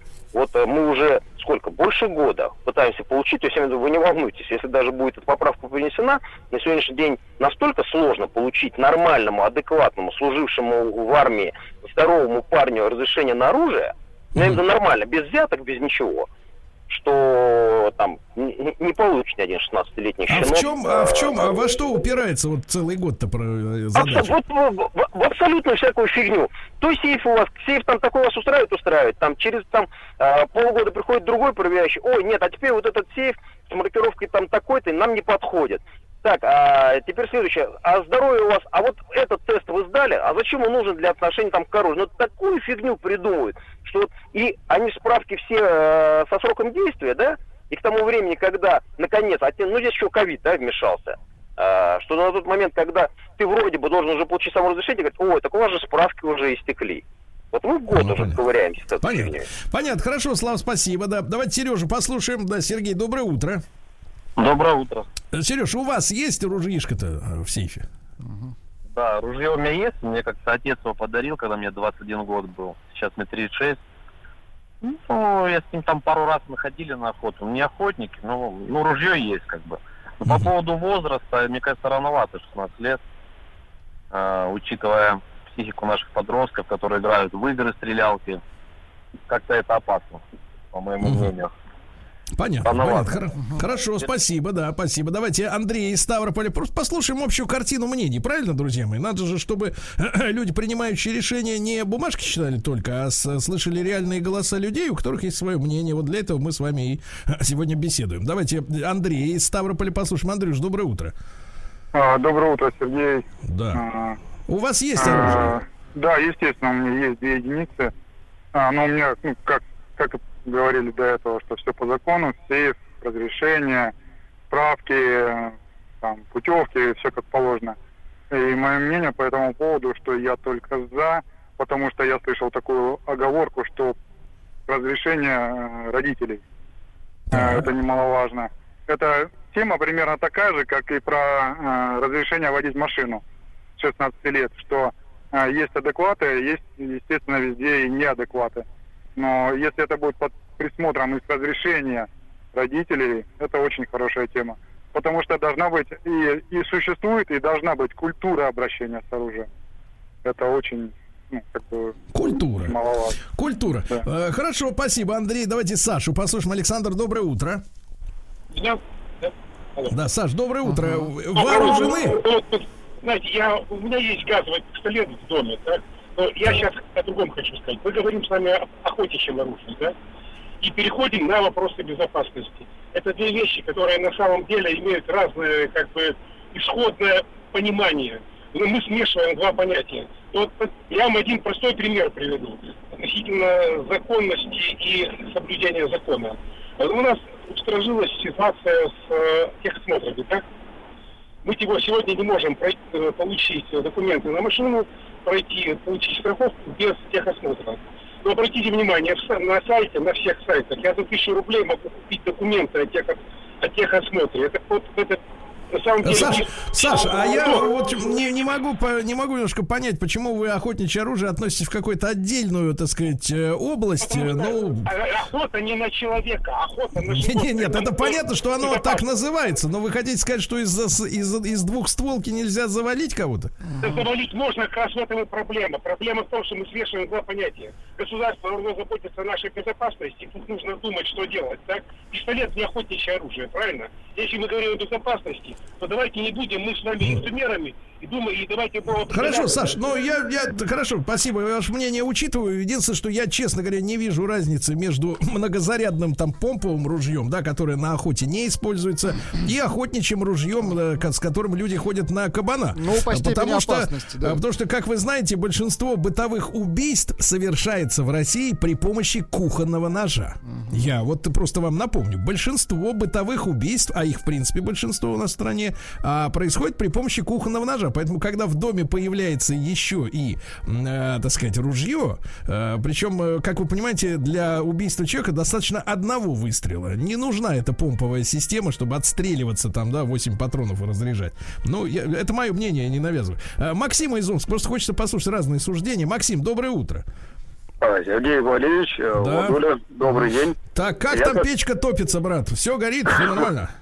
Нормально, топим Хорошо. помаленьку. У тебя есть ружье дома? Да, Сергей Валерьевич, я как охотник с этой позиции Так. вам расскажу. И, Мгм. И у Так, меня так, так. три единицы, имеется нарезной, имеется гладкоствольно. Первый раз я выстрелил в пять лет э, с отцовских рук, Ага. ну, как говорится. И сейчас этот передается опыт племянникам, друзьям, то есть подтягивают там к охоте. И все это вот так вот, как говорится, из-под тишка вот, э, или прятать ружье надо, или еще что-то. Вот когда ведут вот это вот э, свободное разрешение, что 16 лет, и тех минимум под присмотром там уже проверенных охотников, Ну, так же, как вождение автомобиля. Максимыч, но пятилеткам-то это не поможет разрешение с 16. Те, которые с рук стреляют. Нет, ну мы же говорим про охотничье ружье, не, а, вернее оружие, не про... Хорошо, хорошо, я понял, услышал. Еще хочется, вот у нас есть несколько а, женских мнений, но сначала Константина быстро послушаем. Костя, доброе утро. Здравствуйте. Э, Константин, ваша Я- позиция. Во-первых, у меня нет оружия, хотя я служил в армии, я умею им обращаться, но я э, категорически против э, того, чтобы в столь раннем возрасте. Я вообще считаю, что было бы неплохо этот возраст и повысить, потому что все-таки выдавать оружие в 16, даже 18 лет э, зачастую неокрепшим умам, мне кажется, это довольно... Ну, недавно был случай, помните, как на остановке Не товарищ просто- расстрелял Не нескольких просто человек. помню, а хотел об этом сказать, потому что я звоню из Нижнего Новгорода. Это произошло именно в нашей области. И чем это все закончилось? Тем, что сейчас психиатр, который выдал справку, а, находится в СИЗО. А тогда в, в таком случае, ну, не будем сейчас углубляться, справедливо это или нет, хотя я уверен, что это несправедливо по отношению к врачу.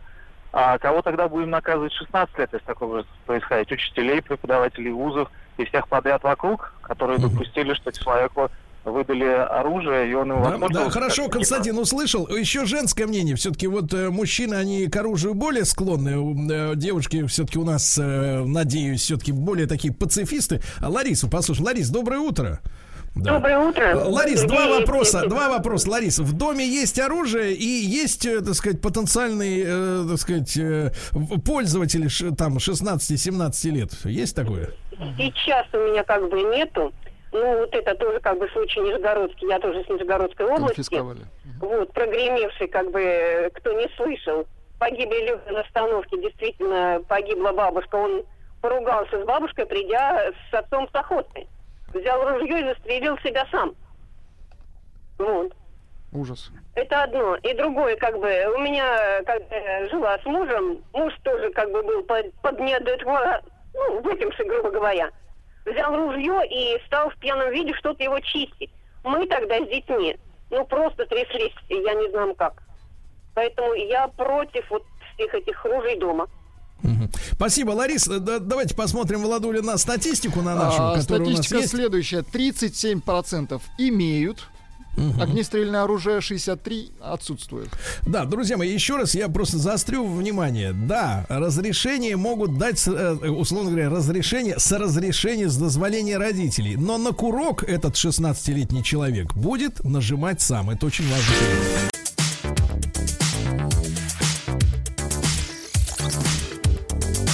Сергей Стилавин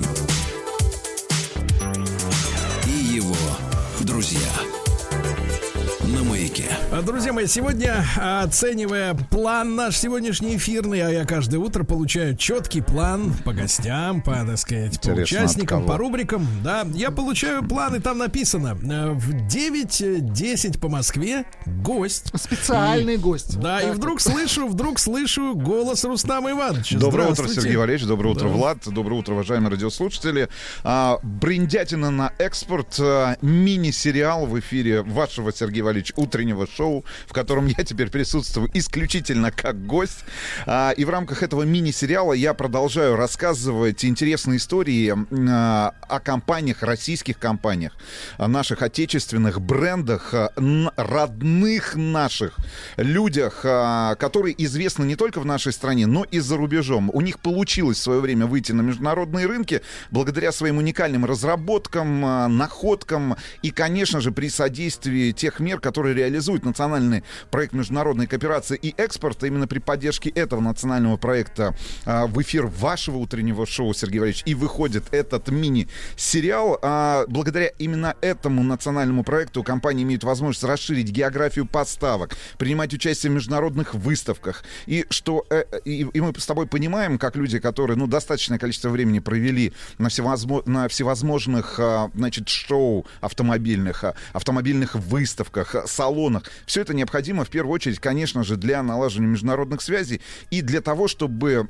показать продав, точнее сказать, покупателю товар лицом. И сегодня очередная история, о которой я вам хочу рассказать. К большому сожалению, вы представляете, Сергей Иванович, каким-то, значит, невероятным образом эта история оказалась за пределами, значит, э, нашего десятилетнего повествования в эфире о брендах и компаниях э, в рамках проекта «Бриндятина». А история достойная того, чтобы быть озвученной, во всяком случае, в нашем эфире. Значит, я начну издалека. Начну издалека, а вы попробуйте угадать, Сергей Иванович. Кстати говоря, мы с вами были, значит, рядом практически, э, могу так сказать, э, с этим прекрасным предприятием, которое существует почти сто лет на территории нашей страны. Значит, э, а, могу сказать, что в прошлом году 50%, 50%, э, если мне не изменяет память, э, да, 50% техники, ну, в той нише, в которой работает это предприятие, а, значит, 50% всех продаж на российском рынке приходилось как раз на те бренды, которые производятся с этим предприятием. Значит, издалека вы сейчас все поймете. Значит, во время Первой мировой войны, об этом мы тоже достаточно много рассказывали а, в рамках всевозможных наших проектах, проектов в эфире «Маяка», а, царское правительство, мы понимаем, Первая мировая война, а, принимает программу строительства крупных автозаводов. Об одном из этих автозаводов мы, кстати говоря, рассказывали в, румке- в раб- а, в рубрике «Бриндятина». Это завод э, имени Лихачева, да, тогда Амузил. Значит, э, и в рамках вот этой программы, которая была принята э, царским правительством, одним из этих заводов должен э, был стать завод «Русский Рено», это вам не тот самый Рено, который находит, находится сегодня на территории АЗЛК, а русский Рено в Рыбинске. Мы с тобой были в Рыбинске, были на Рыбинском водохранилище, рыбачили. Значит, э, И не только. Да, и не только. Представляем, что за люди живут, э, значит, э, в Рыбинске. Значит, сам завод был постро- построен в кратчайшие сроки, с нуля. Значит, основная производственная площадка, здесь вы мне поможете, Сергей Валерьевич, как знаток Санкт-Петербурга и Ленинграда, ваша малая родина, точнее сказать, большая родина. Значит, э, основная производственная, кстати говоря, площадка находилась в Санкт-Петербурге. Это ныне сегодня завод э, имени Климова. А чем занимается завод имени Климова сегодня? Ну уж Скажите точно не мороженым. Точно не морожен. Значит, в семнадцатом году на предприятии «Русский Рено» стали собирать авиационные двигатели. Рено для самолетов Илья Муромец. Ну, мы знаем, да, кто стоял у истоков этого прекрасного... Сикорский? Да, Сикорский. Значит, тогда же Управление воз- военно-воздушного флота а, пре- предлагало разместить в Рыбинске заказ на производство нескольких сотен авиационных моторов. Этим планом, понятное дело, помешали революционные события начала 17 и, значит, октября уже 17 года. Летом 18 года, как это и полагается, завод был национализирован большевиками и стал выполнять уже работы по восстановлению автомобилей для обеспечения Красной Армии. Армии. Значит, 10 мая 24 года вышло правительственное постановление о передаче этого завода в систему предприятия авиационной промышленности, где он получил свое историческое название «Завод номер 26». Слушайте, и вот как тесно переплетена история наших с вами поездок, знакомств. Потому что вот в Рыбинске мы с вами были, в Уфе были, сейчас об этом тоже расскажу. Значит, так и началась история рыбинского авиамотостроения. Ну, всем хорошо известно, значит, НПО, которое располагалось в Рыбинске. Значит, э, э, в 26 году в нашей стране принимается решение наладить выпуск советского авиационного двигателя М-17. Значит, прототипом для этого двигателя, как ни странно, стал двигатель BMW 6. А, значит, для наших тяжелых бомбардировщиков ТБ-1 и ТБ-3 а, за 10 последующих лет на заводе было произведено более 8 тысяч этих двигателей, что позволило, в конце концов, советскому правительству отказаться от закупок иностранных двигателей. Кстати говоря, этот вопрос а, стоял очень остро, например, если мы говорим про НПО «Сатурн», который является одним из правоприемников этого самого завода номер 26. Эта проблема стала, как ты понимаешь, в 2014 году после всем известных важных э, событий в Крыму и на Донбассе. Значит, э, потому что мы перестали получать э, двигатели, например, с Украины. Эта проблема, кстати говоря, была вот решена как раз НПО «Сатурн» 41, в 41 году завод эвакуируется. Тут очень интересная деталь, что а, по, более половины а, всех авиабомб, которые были а, сброшены врагами значит, на, Ярославскую год, а, на, Ярослав, на, Ярославскую область в годы войны, были сброшены на территорию как раз Рыбинского завода. Завод был эвакуирован в Уфу, и мы с тобой же в рамках наших проектов находились в Уфе. У нас студия была рядом с Уфимским заводом мотостроения как раз, который является одним из лидеров этой отрасли. И помнишь, нас утром будил звук авиационных двигателей, которые как раз проходили стендовые испытания в Уфе. Так вот, Рыбинский завод был эвакуирован в Уфу.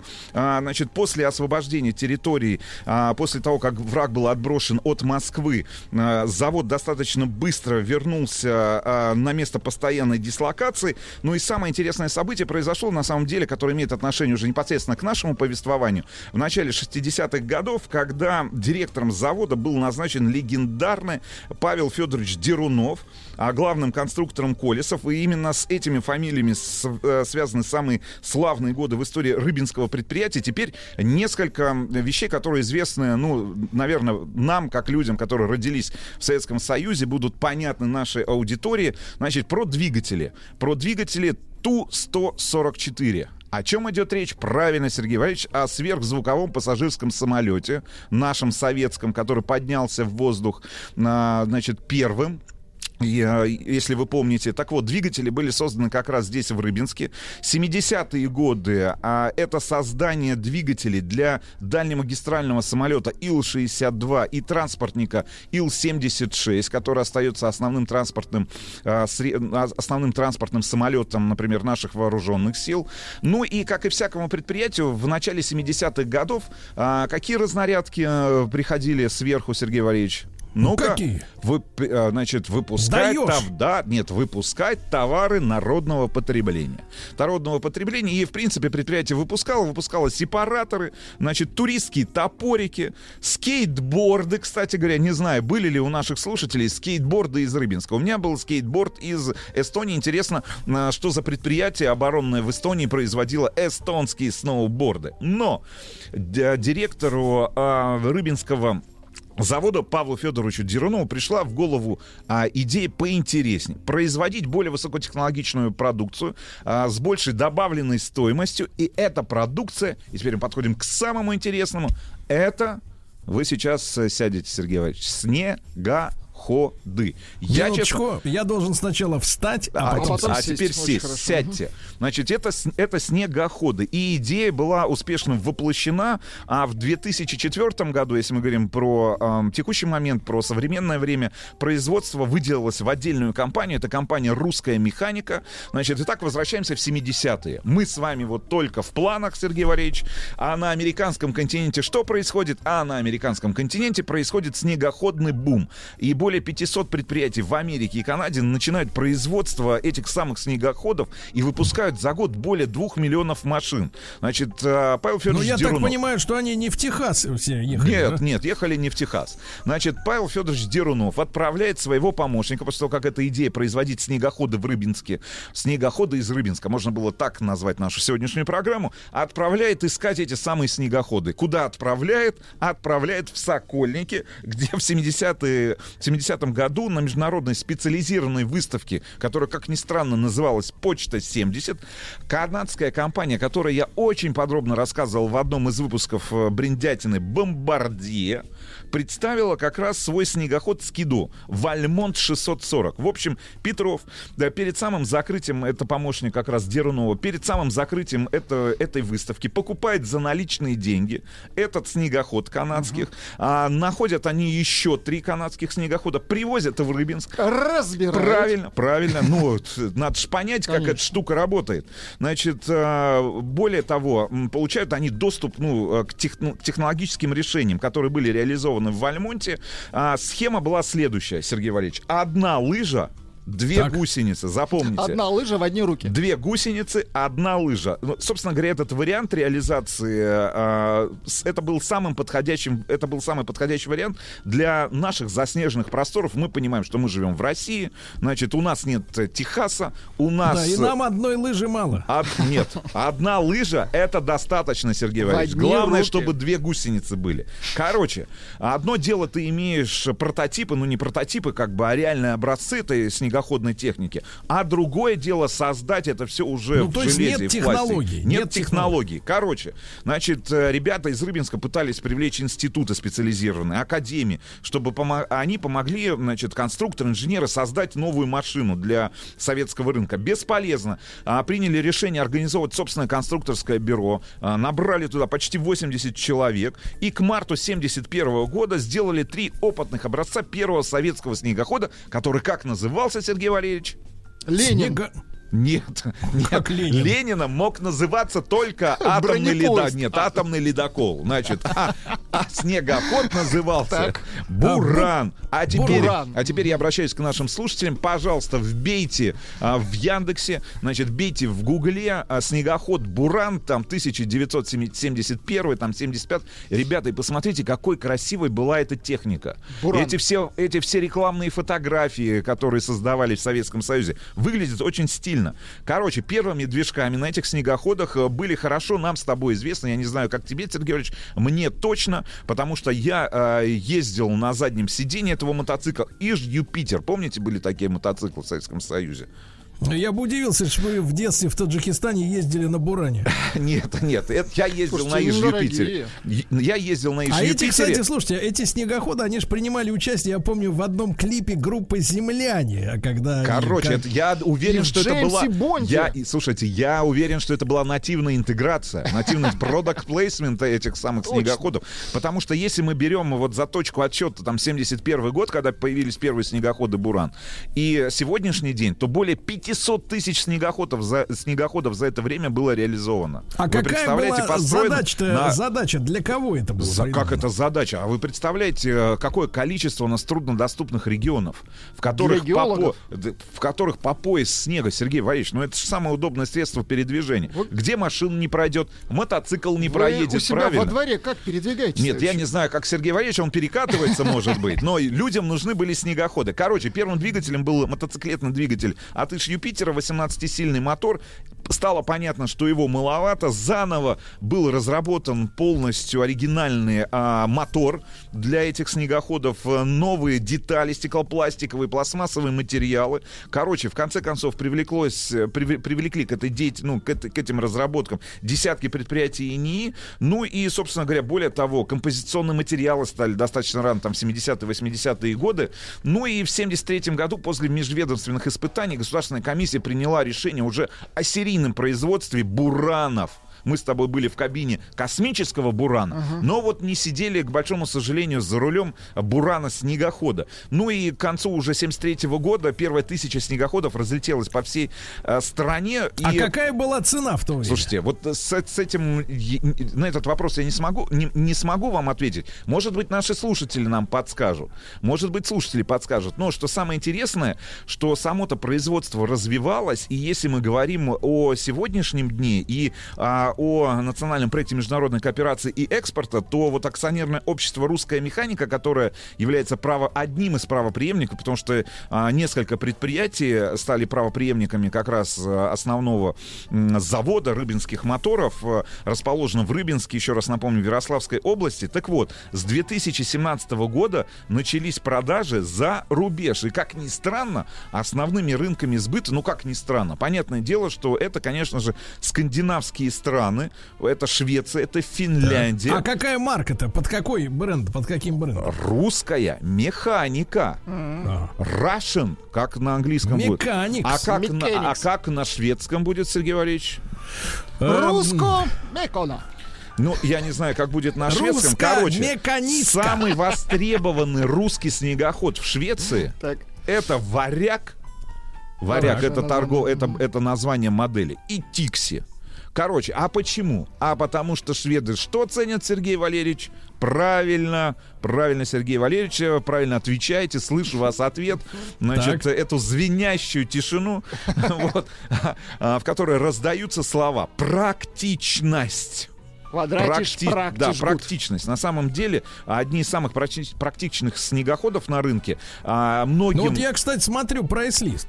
Так, Вот смотрите, э, та- значит, э, Тайга, да? Да, Тайга Патруль 800, например. Тайга Патруль 800. Да, Я да. вижу пе- 800, э, 540 тысяч. 540 тысяч. Вот. а, Есть, кстати говоря, детские снегоходы.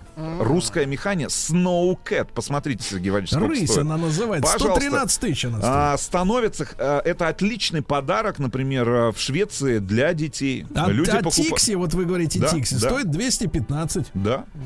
Ну и а, Причем, что- причем, слушай, смотри, что самое интересное, они все-таки перешли. А почему уточнил насчет э, этих лыж? Потому что перешли на двухлыжевую переднюю структуру. Да, да, да, да. там- Ну, изначально было, да, вы помните, да, о чем я говорил, одна лыжа, две, соответственно, гусеницы.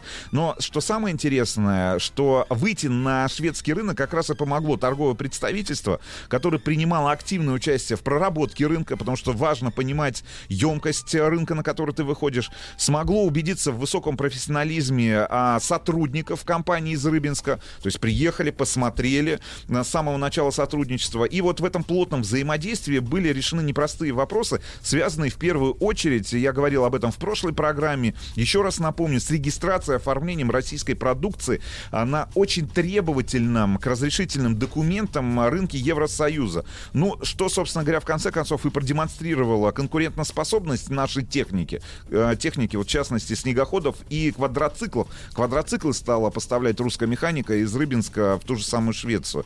Ну и самое главное, нельзя забывать, конечно же, о стабильных, о, о стабильном потребительском, а, сво- о, ста- о стабильных потребительских свойствах той продукции, которая производится компанией. И самое главное, конечно же, доступность, потому что те цены, ну, ту стоимость, которую вы а, озвучиваете, она, конечно же, является очень конкурентно способной для европейского рынка. Но на самом деле, я, честно говоря, а, восхищен а, тем, что ребята, которые находятся в Рыбинске, то есть это даже, ну, там, условно говоря, не, крупнее, не один из крупных мегаполисов нашей страны, то есть это не Москва, это не Санкт-Петербург, это не города-миллионники, значит, э, это Да, не это крупные не промышленные... Нет, это не крупные промышленные центры, а небольшой городок, в ко- ну, ну, ты мы же представляем, что с тобой Рыбинское водохранилище, да? Конечно. Небольшой городок, там, в Ярославской области, там находится предприятие с великолепной историей, там, с более чем столетней историей. Если мы говорим про выпуск, а, там, снегоходной техники и берем за точку отсчета 71 год, то в там, следующем году мы будем праздновать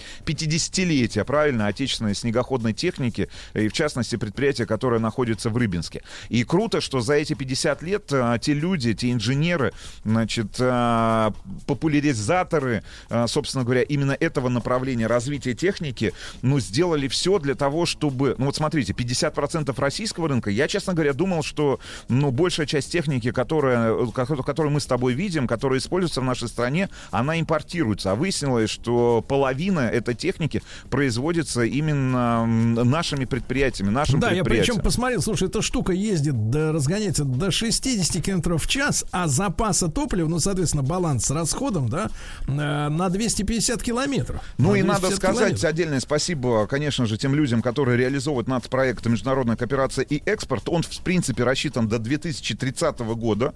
То есть мы увидим, а, как будут реализованы его цели. А цель одна — это увеличить экспорт несырьевых, энерги- неэнергетических товаров. Правильно, Сергей Валерьевич? Да, с А высокой и- добавленной да, стоимостью. а реальный экспорт этих несырьевых и неэнергетических товаров к 30 году должен вырасти не менее чем на 70% в сравнении, по сравнению с годом уходящим, 2020. Да. Будем Друзья 10 мои. лет следить, правильно, Да, Сереж? друзья мои, вот Владуля, какой у нас замечательный гость, Гость. сегодня нарисовался. До свидания, гость, Сережа. отличный.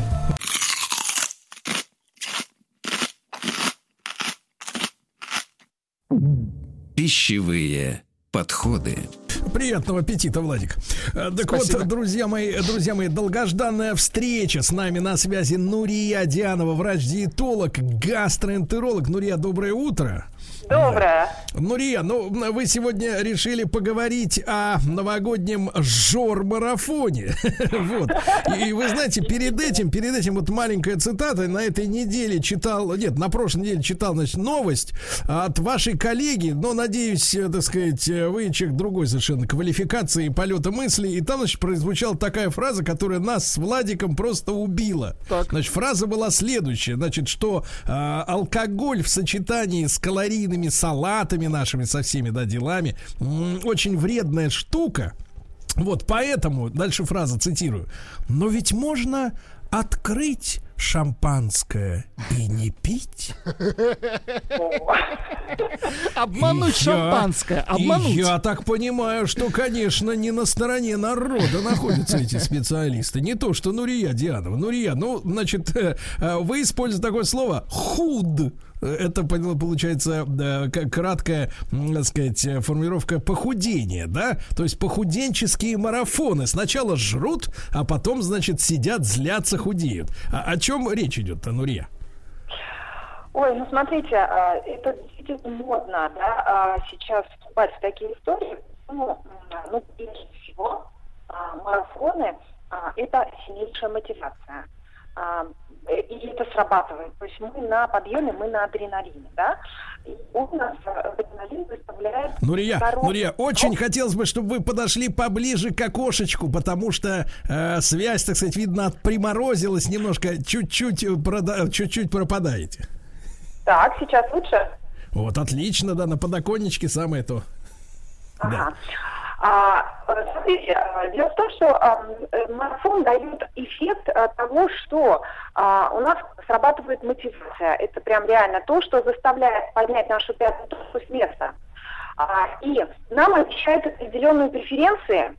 А просто так мы этого не делать не будем. Я не помню, кто-то из великих финансистов говорил, я не подниму, да, там свою попу, если не пролетит доллар или что-то такое. У него есть фраза, вот связанная с тем, что а, вот э, с этим, с- конкретно с нашей а, пятой точкой, что про деньги и что-то такое. Вот смотрите, человек существо, ну, ленивое, никуда от этого не денешься. Что-то должно нас заставить, побудить а, с собой совершить. Прежде всего, а, а, на мой взгляд, это а, короткие сроки. Вау-эффект. То есть мы хотим а, что-то получить за очень короткий промежуток времени. А, и марафоны это говорят за неделю, за две, но в основном обычно это все-таки несколько недель а, и крайний срок месяц. А, мы вам даем то-то, то-то, то-то, то-то. А, второй момент. а, очень хорошо срабатывает стадное чувство. Ну, вот, вот очень хорошо. А, на фоне того, что, ну, вот идет же столько человек, да, ну, я заодно пойду. А, да, в, таком, в такой массе как бы мне не страшно. То есть, э, может быть, э, меня не сильно, скажем так... эм, Ну, Нурия, п- правильно я понимаю, что это нечто вроде, так сказать, американского э, собрания анонимных алкоголиков, когда, значит, в круг на, на стульях, значит, в неудобных позах сидят не те, которые говорят, да, я алкаш, а они сидят, значит, смотрят друг на друга и, и смотрят, кто кого жирнее, нет? Вы знаете, а, сейчас же много форматов того, как проходит. Безусловно, они все в онлайне. Э, даже до того, как э, нас обстоятельства жизненные э, в эту историю окунули, они все проводились даже до этого в большей части своей а, в онлайн-режиме, онлайн-формат. Хотя лично я участвовала такой большой продолжительном марафоне а, в крупном медицинском центре. Я могу сказать, и вот в этом вот слово ключевое, которое я бы хотела подчеркнуть, продолжительный. Поэтому там это было относительно в другом более правильном, что ли, если так можно выразиться, формате. А, э, люди а, находятся в онлайне, они друг друга не видят а, физически, это облегчает психологическое, моральное, скажем так, а, присутствие из нас, если у нас есть желание, есть лишние килограммы, их может быть много, а, мы комфортнее себя чувствуем, если мы не видим этих людей. А, при этом а, есть моральная поддержка. Это такой, знаете, а, Бог, фишечка, а, когда люди друг друга поддерживают и говорят, ну вот э, я же например, не могу, у меня срыв, я опять обнимаюсь с холодильником, там, не знаю, у меня было такое, да, когда писали в общий чат пациентки, что э, не могу, пошла за колбасой. Ну, Нурия, да? Нурия, я вот, скажите, просто, слушаю вас именно как мужчина, вы понимаете, мир да. женщин мне но, очень интересен, э, правда, несколько в ином контексте. Скажите, просто, а это не психопатское расстройство, когда люди не показывают себя, но получают слова поддержки. А кто получает слово поддержки? Аватарка на экране или там буквы на экране? Но это же шизофрения какая-то. Если э, тебя поддерживают, но они даже не знают, кто ты. Ну, это же самообман какой-то. Это, это, это, это, не знаю, что это такое, Нурия? Ну, мы, мы хотим, чтобы нас любили, чтобы нас жалели. Это синдром жертвы, в принципе, да, определенные роли, когда а, человеку так а, удобнее, а, чтобы его обязательно, ну, пожалели, погладили. Мы хотим этого все, когда, ну, вступаем в такую историю, да, мы просим помощи. По факту, человек, который вступил в марафон, он а, просит помощи просто таким невыраженным а, образом, да, то есть он, ему не хватает а, мотивации, времени, лень а, давит а, до того, чтобы дойти до специалиста а, и заняться этим а, серьезно и надолго. Поэтому он вступает в такую историю, чтобы его сейчас быстренько пожалели, а, за короткий срок что-то пообещали, а, периодически говорили, что да, он молодец, он сможет, он сможет, соответственно, да, не обращая внимания, а можно ли ему вообще это делать? Ну вот, вот, вот вопрос самый главный, например, а, для, для меня, как для врача, а, и я могу сказать, что, Сергей, я ужаснулась, что когда а, последнее время как раз в связи с особыми вот этими нашими условиями ко мне очень много приходит пациентов после марафонов. И только один пришел, кстати говоря, надо сказать, мужчина, а приходили после марафонов женщины, то есть вот пока, да, такая статистика не очень большая, но своеобразная, гендерная, что мужчина пришел с запросом узнать, можно ли ему пойти на марафон. Вы представляете, я просто в шоке была, я его так похвалила за то, что он такой осознанный, молодец и пришел. И как это ни странно, а, ну как бы я дала, сказала свое слово, что ему, к сожалению, по состоянию здоровья, вот в ближайший марафон, который он собирался идти, я бы не советовала. То есть он прошел чек-ап, модное слово, представляете? Чекап прошел. Ну, Рияд, вот смотрите, мы ходим вокруг да около, но вы сейчас в большей степени, э, так сказать, э, ориентируетесь на тех, кто вообще в курсе. Мы сегодня с Владиком, в принципе, впервые в жизни услышали, что женщины ходят на онлайн-марафон, где психопатически не показывают друг друга, но получают очень личные слова поддержки. И, конечно, в этом смысле вы очередной камень в наше непонимание женщин, значит, сегодня возложили, их психологии просто, да? Потому что я, например, да, как мужчина, если мне нужна поддержка, то я ее могу получить только от человека, который меня лично знает, чье мнение для меня имеет значение, э, кого я уважаю, кто умный, кто может что-то посоветовать. Просто так из интернета какие-то читать буквы поддержки и верить, что это искренне мне поможет, ну, это, извините, это за гранью моего понимания. Но я понимаю, что я смиряюсь, я смиряюсь с тем, что этот идиотизм, значит, он существует и, значит, и даже, может быть, работает. Но, Нурия, а вы можете описать просто саму механику вот этих марафонов, куда не всем даже можно, э, значит, без предварительной консультации с таким специалистом, как вы, э, так сказать, погружаться. Вот что эти там несколько недель про- происходит с человеком? Что там происходит? Угу. Немножко прервала связь, я не слышала сам вопрос. Я так понимаю, что что происходит на этих марафонах, да? Да, да, да, да, да. Понимание. Да. Смотрите, а, стою у окна, заметьте, ну вот так вот прерывается связь. А, дело в том, что, конечно же, а, зависит от того, кто проводит марафон, а, и у каждого это может быть а, разный формат. А, это накладывает определенное проведение его. То есть они бывают бесплатные, бывают платные, да, с выигрышем без выигрыша, это дополнительные плюшки. И от этого может зависеть сложность самого проведения. А, у них бывает обязательно а, фотографирование а, с закрыванием лица или нет, соответственно, в профиль фаз, а, фиксирование а, веса, а, а, ну, такое обязательное, да, а фотографии вот обязательно, они считают, чтобы это был действительно какой-то конкретный человек. Дальше есть определенные в каждом марафоне какие-то свои а, минимальные анкеты. А, ну, то есть они пытаются понимать, да, кто у них целевая аудитория, чтобы в следующий раз включать маркетинговые фишки и все больше и больше людей Так. это правильно. И а, дальше а, обычно, а, если очень простой марафон, если он недорогой по, вхо- по входной А стоимости, недорогой, это- недорогой это сколько? Вот, если не бесплатный, но недорогой, сколько это? Смотрите, я могу сказать, что я не участвовала в них, но я видела, я регистрировалась на вебинары для того, чтобы посмотреть, что они, а, а, ну вот они же все бесплатные вебинары, а в конце идет а, ознакомление с программами. Так вот, чаще всего недорогой, это вообще порядка а, до 1000 рублей а, за несколько недель, где тебе за вот эту плату гарантируют а, определенный блок а, видеоуроков а, и несколько, допустим, каких-то а, общих таких а, конференций, а, прямых эфиров, где а, большое количество людей Ну там да, раз в неделю. Я понимаю, и, и очень много, и, И очень много слов, э, слов поддержки из серии Лапочка, я верю в тебя. Давай дальше, девочка. А, А, хорошо, ну это да. понятно. А, Да. а, Нурия, Нурия, а в чем со- состоят эти видеоуроки? То есть, что их там за эту тысячу рублей? Чему их там, э, как их там учат-то чему?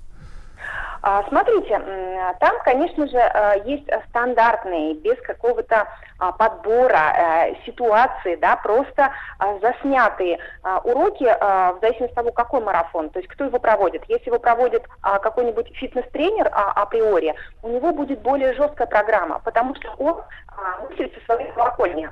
Ну, то есть он будет реально без какого-то учета того, кто перед ним.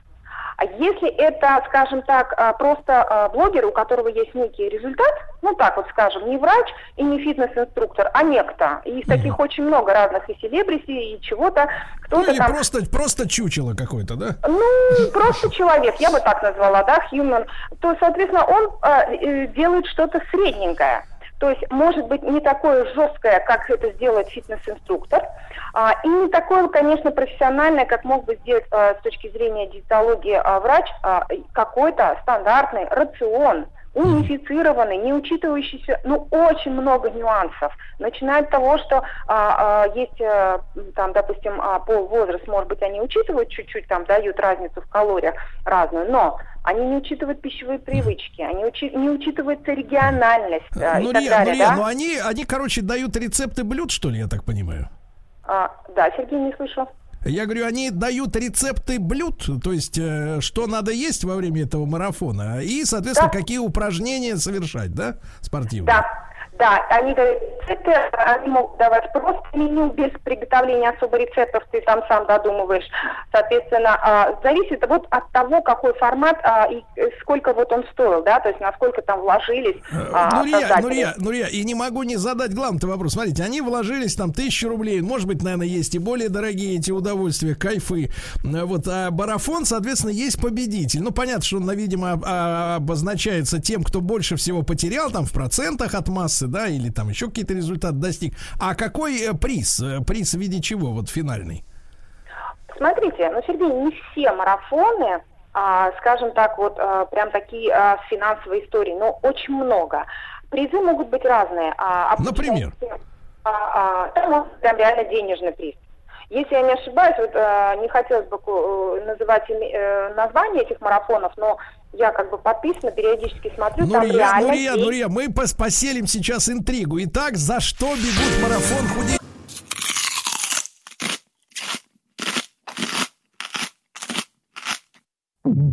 Пищевые подходы. Друзья мои, так сегодня у нас речь о марафонах похудения, которые проводят все, кому не лень. Врачи, самозванцы, блогеры, это тоже самозванцы. Значит, соответственно, фитнес-тренеры. Значит, все это называется еще словом худ. Вот, и не путать с худи. Это кофта, кофта с капюшоном на молнии. Вот, значит, Нурия Дианова, естественно, сегодня в пищевых подходах врач-диетолог, гастроэнтеролог и тайна, которая захватила нас с Владиком. Что же, как говорят серьезные люди, по концовке в марафоне? да. Да, суперприз. Термос. Нет? Алло. Нурия, вы Понимаю. нас слышите? Да. Алло, слышно меня, да? Вас Очень прекрасно. хорошо, Нурия. Суперприз в марафоне. Какой он? Чаще всего а, привлекает денежный приз. А, он самый желанный. Все остальное это плюшки, которые зависят от того, кто является спонсором. А, и реально, как вы говорите, это может быть какой-нибудь спортивный там костюмчик, тренер, какой-нибудь а, м, не тренер, а термос, соответственно, любые какие-то плюшки, набор, а, например, каких-то фитнес, а, скажем так, еды спортивной в каком-нибудь магазине на какую-то сумму и так далее. Но чаще всего мотивируют, конечно, некий денежный приз. Причем, знаете, как они иногда делают? Что, а, допустим, такое количество рублей равно такому-то количеству потерянных килограммов, да, то есть, соответственно, кто больше потерял, да, очень сильная мотивация у каждого. О, я еще и могу заработать и так далее. А, поэтому э, в основном это вот самое такое интересное это деньги. А, плюс э, наличие а, подарков от спонсоров, которые могли а, поддерживать этот марафон. Ну, Рия, ну, насколько я понимаю, это в основном женская история, да, ну, так сказать, ну, мне понятно, это, так сказать, вряд ли мужчину можно такими э, плюшками, как вы говорите, заинтересовать. На- насколько эта вся история опасная? Что может человек, а, которого, опять же, вот мы возвращаемся к этой ужасной психологической теме, да, тебя не видно, тебя не знают, а тебе знают возраст, рост, вес, а, вот тебя хвалят очень сильно, больше ты, так сказать, ничего тебе не известно. Ш- Чем это опасно для здоровья? То, с чем я столкнулась, вот буквально, а, это обострение хронических заболеваний, собственно, моей специфики желудочно-кишечного тракта, эрозии, язвы в желудке, в двенадцатиперстной кишке. А, Это был а, один приступ хронического панкреатита. Несколько было обострений по колиту, когда серьезные проблемы с кишечником настигали человека на фоне марафона сыроедческого.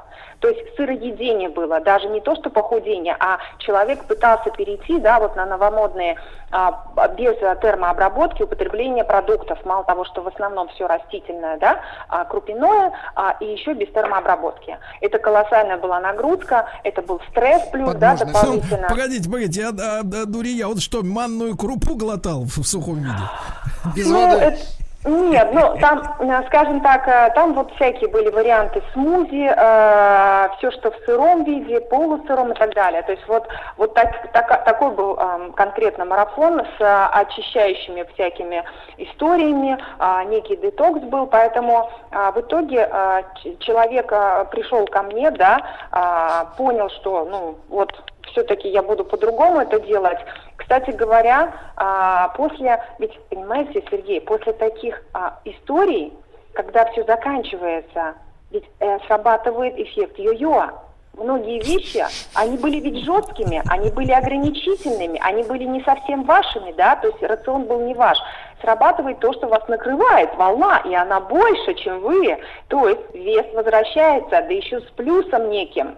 Потому что не все могут в итоге эту историю выдержать. То есть, понимаете, да, это был проект, это не была работа на постоянной основе, если мы говорим сейчас про даже вот такое сравнение, да. И поэтому человек не может удержать результат. Он не сможет в таком же бешеном темпе продолжать жить.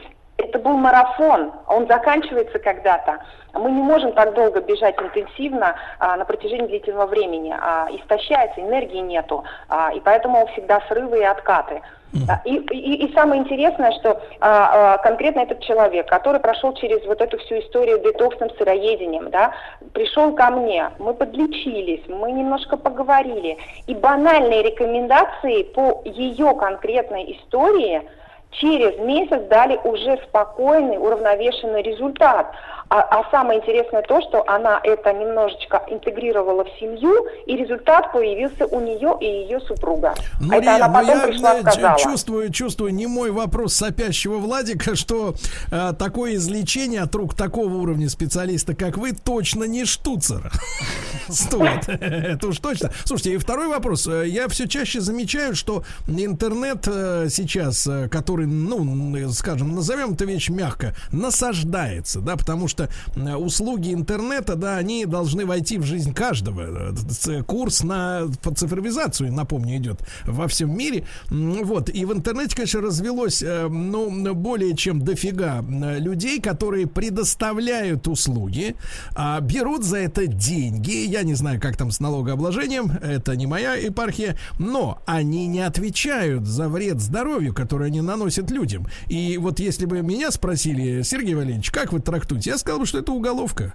Потому что вы берете с людей по штуке, по две, по пять, но вы не отвечаете за его здоровье. Все равно, что м, брать деньги за право вскарабкаться по скале, но при этом плевать на качество э, страховочных тросов, понимаете? Это же все очень вредно для здоровья. И как только э, наши, так сказать, депутаты или кто-то там задумается, что в интернете расплодилось э, безлицензионных шарлатанов и э, мошенников, и просто людей, которые некомпетентны, э, тем быстрее мы все начнем лечиться. Вот. Ди- Нурия, сп- спасибо вам огромное э, вот за обращение внимания на эту тему. Я еще раз напомню, Нурия Дианова, врач-диетолог, гастроэнтеролог, мужчины. Ну, вас-то не проймешь э, уверениями, что милый, какой ты хороший, как ты похудел. Следите за своими девчонками. И какие бойтесь они- эффекта йо-йо, Сергей Валерьевич. Э, Да, йо-йо по башке ударит по полной.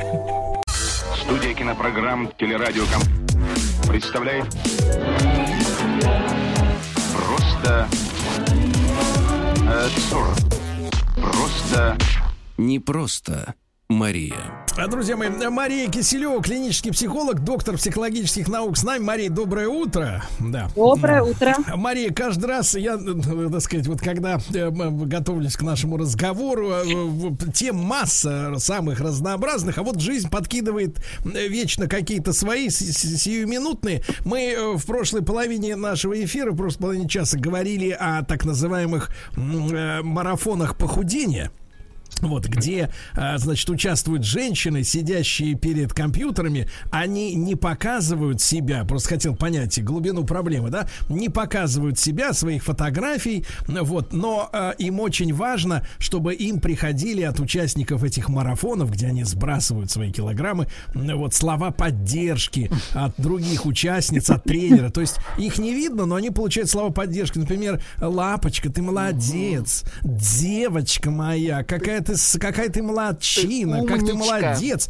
И вот, Мария, я в этом смысле как мужчина не понимаю абсолютно, как можно нуждаться в словах поддержки, э, во-первых, от того человека, который даже не знает, как ты выглядишь. То есть ты как бы в роли тамагочи выступаешь, или он в роли тамагочи, да? И во-вторых, от каких-то совершенно посторонних упырей, вот, э, которых ты не знаешь, не уважаешь, не разделяешь их никакие мнения. Вот нас действительно ли э, женщине вообще не важно, ну, в целом, в среднем, конечно, есть исключения, на это, это они слушают нас, но вот мне, как мужчине, хочется разобраться, неужели женщине действительно не важно, от кого поступают слова восхищения, поддержки, да? А, Ведь я тут же сопоставил эту историю с а, расцветом альфансизма в нашей стране, да? Где женщины слушают всяких аферистов, да, которые обувают их на бабки, или какие-нибудь там турецкие мойщики бассейнов, значит, э, залезают в сокровища к женщине э, и свои, так сказать, на ухо нашептывая какую-то дрянь на английском языке, что действительно вот э, э, э, авторитет человека, который говорит приятные слова, не важен. Любой мужик, который будет шептать всякую чушь в уши, он будет в ее глазах э, суперменом. Ну, конечно, не во всех ситуациях, но, э, как говорится, доброе слово и кошки приятно. В общем-то, женщина э, Просто, Мария, хочется понимать глубину проблемы, потому что мне кажется, что это просто аут какой-то. Нет, а мне кажется, это просто какая-то... Вы слишком придаете этому много смысла. Ну, э, просто приятно и все, не более того. То есть человек вряд ли станет смыслом жизни или, не знаю, каким-то человеком навек. а, с которым хочется быть рядом, просто какие-то мимолетные а, приятности. Человек на вечер, я понял.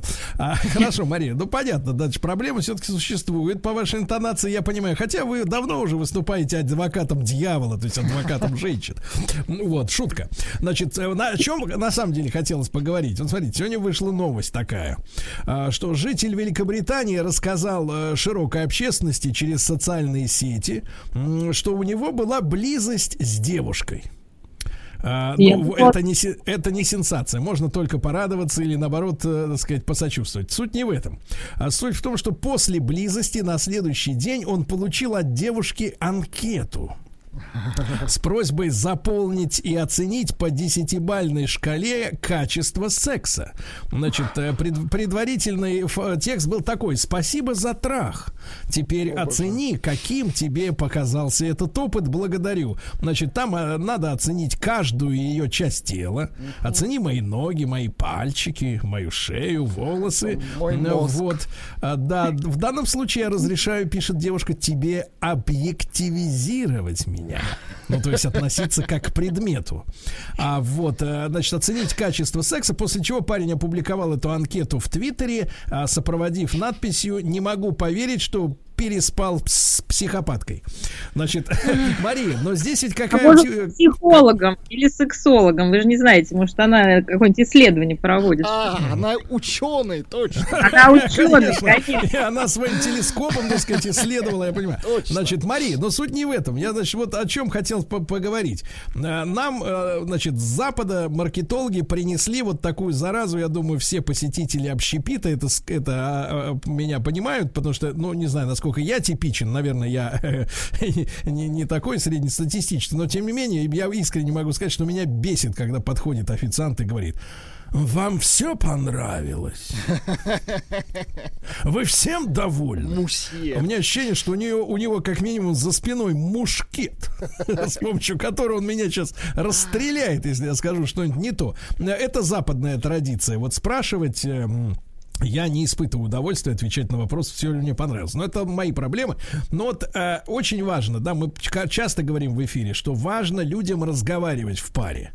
А, разговаривать о том, что не нравится, что нравится, да, не таить обиды в себе, неделями не молчать, так сказать, э, значит, что он, он не понял ее хотелок или она не поняла, значит, э, на что он обиделся. Мария, в этом связи, как правильно построить коммуникацию в таком тонком деле?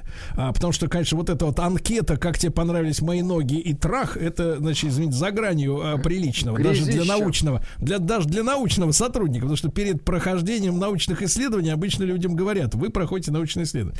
Значит, а как правильно обсуждать такую тонкую сферу, как интимную, чтобы не ранить, не обидеть, но в том числе, чтобы человек не был в заблуждении. Потому что женщины, когда вот они начинают откровенничать, они говорят, ой, да эти мужики, они думают, что они супер-пупер, а на самом деле все как бревна, ни один из них не довел меня, там, сказать, до пика удовольствия на самом деле. Да я вообще, я дышала часто просто, чтобы его не расстраивать. Значит, но как, как правильно поговорить о том, что что-то не устраивает?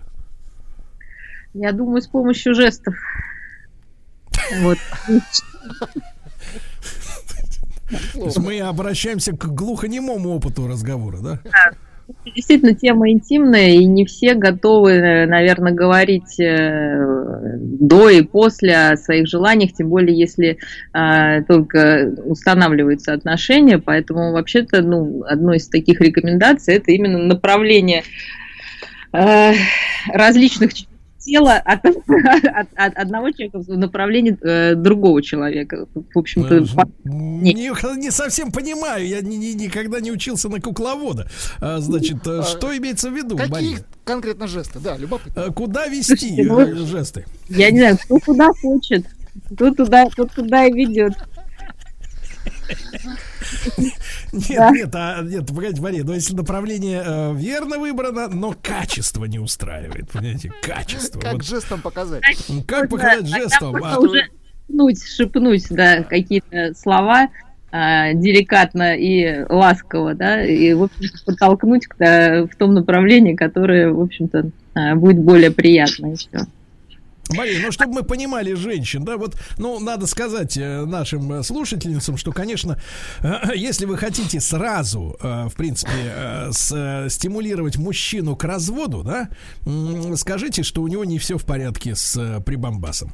А, значит, мягко, ласково или как угодно. Я представил, вот. как женщина должна обратиться к... А, вернее, мужчина к женщине. Не, не, мужчина к женщине. Вот так прямо. Не то, Анжела, не то, не то. Нет, или совсем не то. Анжела. Да, значит, э, Мария, ну вот э, как рассориться, это понятно. Насколько женщину при ее чувствительности к словам, э, ну, может ранить э, самолюбие, да, то, что она, ну, что-то не так вот как-то вот сделала. Конечно, ранит. Конечно, конечно, ранит, и, безусловно, это не стало бы я а, это для того, чтобы наладить отношения какие-то, вот сесть, давай сядем и поговорим, что мне нравится, вот, и, в общем-то, конечно, это тоже будет каким-то скорее, а, лучше говорить то, что нравится, понимаете? Нет, это вы нас лгать, что ли, призываете? Это из серии, а вот это хорошо, вот это попробуйте. Да, естественно. А вот тут получше, поточнее. Да. Да, мы опираемся на хорошее. Вот. А если, а если из хорошего, это только то, как э, тихо она, в принципе, выключает свет в спальне. Нет, уходит. Тогда надо расходиться, ну, как прям не знаю, сейчас Мария, ну то есть, то есть, в принципе, вы смотрите, все психологи, все психологи... Хочем, узнали, откуда дети берутся, ну реально. Нет, нет, ну это понятно, тут одно другим не связано. Мы же говорим об э, семьях, которые довольны друг другом, да, не которые, так сказать, нет. вот э, терпят друг друга, мягко говоря, да, терпят. Она терпит, потому что хочет, э, э, значит, э, в день зарплаты, значит, опустошить его кошелек, он терпит, э, значит, э, ну потому что, я не знаю, из-за чего он терпит, из-за детей детей или квартиры у него своей нет. Ну, в общем, и, и вот так вот живут и терпят. А хочется ведь какой-то гармонии, да, а тема очень тонкая. Вот э, э, с другой тогда стороны зайдем. Насколько ситуации, которые часто вот в американских, например, фильмах, да, показываются, и мы это видим. Вот недавно вышел этот сериал «Скидман» и с Хью Грантом. Там главная героиня психолог, а к ней приходят на прием геи. Значит, ну, это, конечно, нонсенс для нас. Мы все-таки перешагнули эту роковую черту в правильном направлении 1 июля. Но, тем не менее, приходят семьи и какому-то постороннему человеку втроем начинают, значит, вот рассказывать, что им там не нравится видимо, если вот нам всегда говорят, да, вы знаете, а, западное общество далеко ушло вперед в своем развитии, значит, так вот э, презрительно, как туземцам на нас смотрят и говорят, они ушли вперед. Если в таком смысле вперед, то, в принципе, и не жаль, пусть идут дальше. Вот, но, тем не менее, вот обсуждение вот этих проблем, э, проблем действительно, потому что для э, у многих людей, кроме близости, это других удовольствий настолько ярких в жизни нет, да, Диснейленд мы пока не построили. вот комнаты, комнаты страха и кривых зеркал уже так не торкают, как в пятилетнем возрасте. Да, на, автомобиле погоняться негде. Остается только постель, как, э, так сказать, э, комната страха, да, действительно.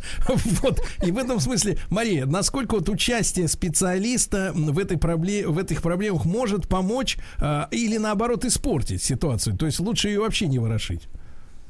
Конечно, поможет, но надо идти к сексологу. Это скорее, если мы говорим о сексуальных проблемах, то это должен быть сексолог-психолог, а не просто психолог общего профиля, который там из физиологической точки зрения тоже может что-то подсказать.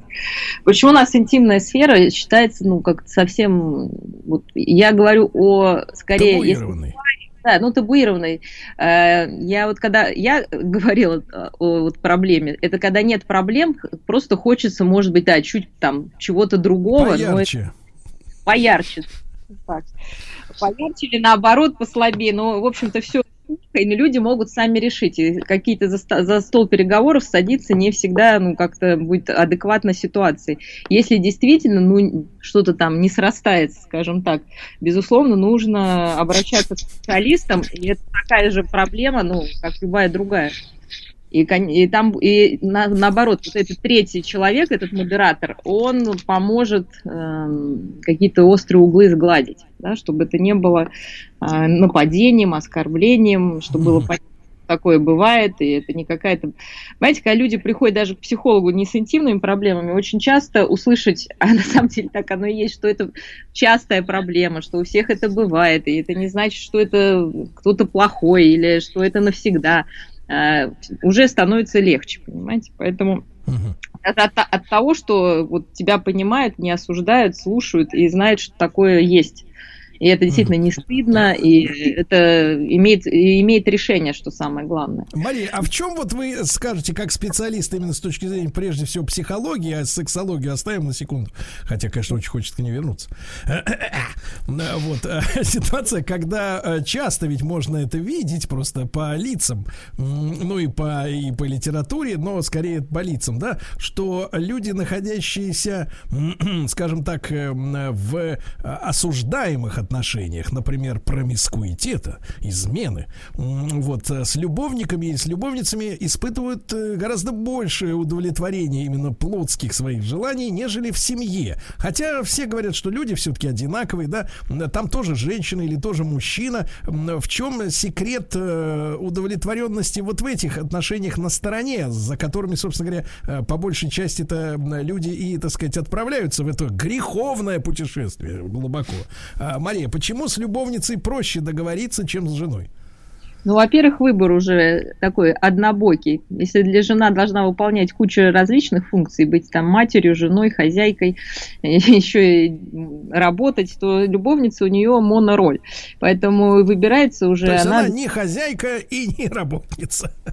Для этого конкретного мужчины, да. То есть, это, у него, то есть это у него в голове стопор или как? Нет, ну потому что действительно отягощены уже отношения. Очень много ведь э, э, постель не как не терпит накопленных, не знаю, обид, недомолвок, там, да, каких-то вот э, эмоциональных, не знаю, неразрешим, неразрешенных проблем. А когда люди встречаются просто для того, чтобы переспать, они не, не несут туда всю нагрузку, которую, в общем-то, испытывают в семье или еще где-то. Это первое. Второй, конечно, эффект новизны. Не будем отрицать эффект новизны – это фактор важный, причем как для мужчины, так и для женщины. Э, потом отсутствие вот этой ответственности, да, дополнительной, опять же. Э, и, конечно, все равно есть адреналин некий, да, который добавляет вот эта запрещенка, что вроде как это секретно, это вроде как нельзя никому знать, все равно добавляет дополнительных эмоций, поэтому эта связь кажется более Э, яркой. То, вот. то есть я правильно понимаю, Мария, что в постели с любовницей единственной проблемой может быть бельевой да прекратите. Клещ. Вот. А, Мария, ну в, этом, в этой связи, а можем ли мы действительно всерьез говорить, ну не обманывая никого, да, не, про, не, не, не пользуясь там прописными банальностями какими-то, вот, э, то, что в браке все возможно отмотать назад. Если вот мы видим сплошь и рядом, что не отматывается катушка, вы вот, я не знаю, вы рыболов или охотник, но бывает такое, вот такая борода на катушке, да, вот накрутилась, неудачно закинул, как говорится, мормышку, вот, и вот такая борода, не распутать никуда ее, вот, стоишь на берегу и чувствуешь себя полным идиотом. Да, случалось такое на рыбалке, но в семье все-таки это отношения, и э, рвать сразу, там, отрезать или там сидеть просто нудно распутывать, наверное, не тот способ.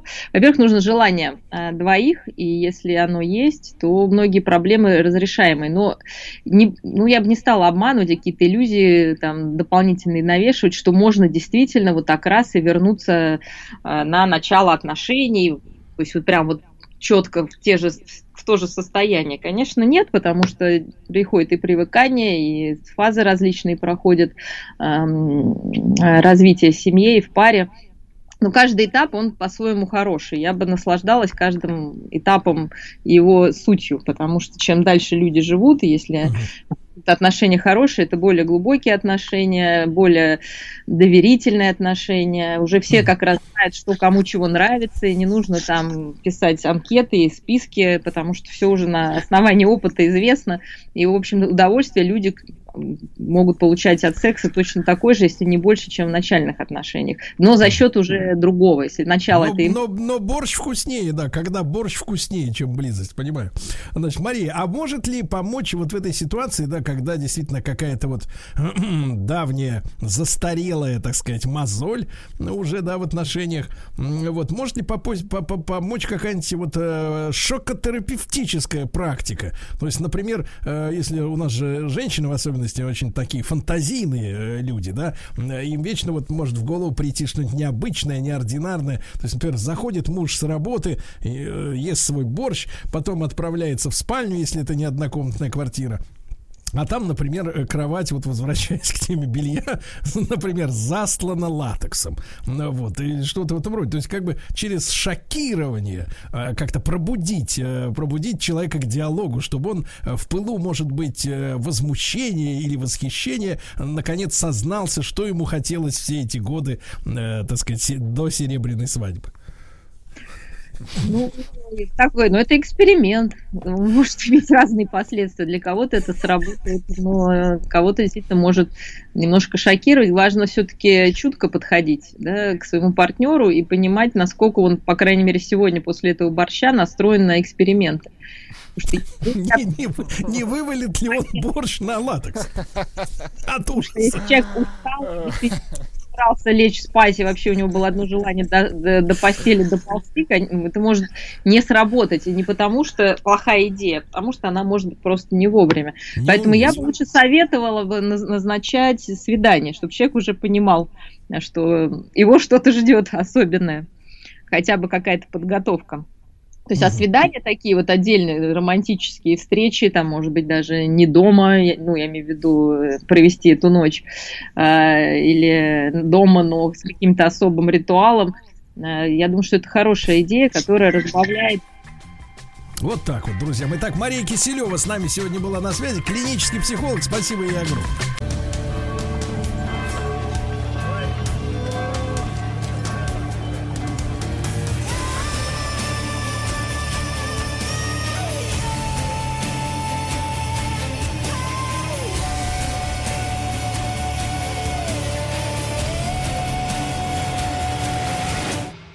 История и болезни.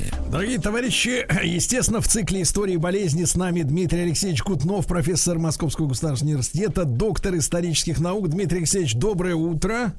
Да. Доброе утро, всем здравствуйте. И, да, и сегодня, Дмитрий Алексеевич, вы превзошли себя. Название, которое вы выбрали, то есть а, его выбрали не вы, но оно существует, я даже не могу произнести. Смущаюсь. Ну-ка. Это Какое? Это вы имеете в виду африканские три, трипаносомоз, что ли? Олег? Да, вот это, вот это, не могу.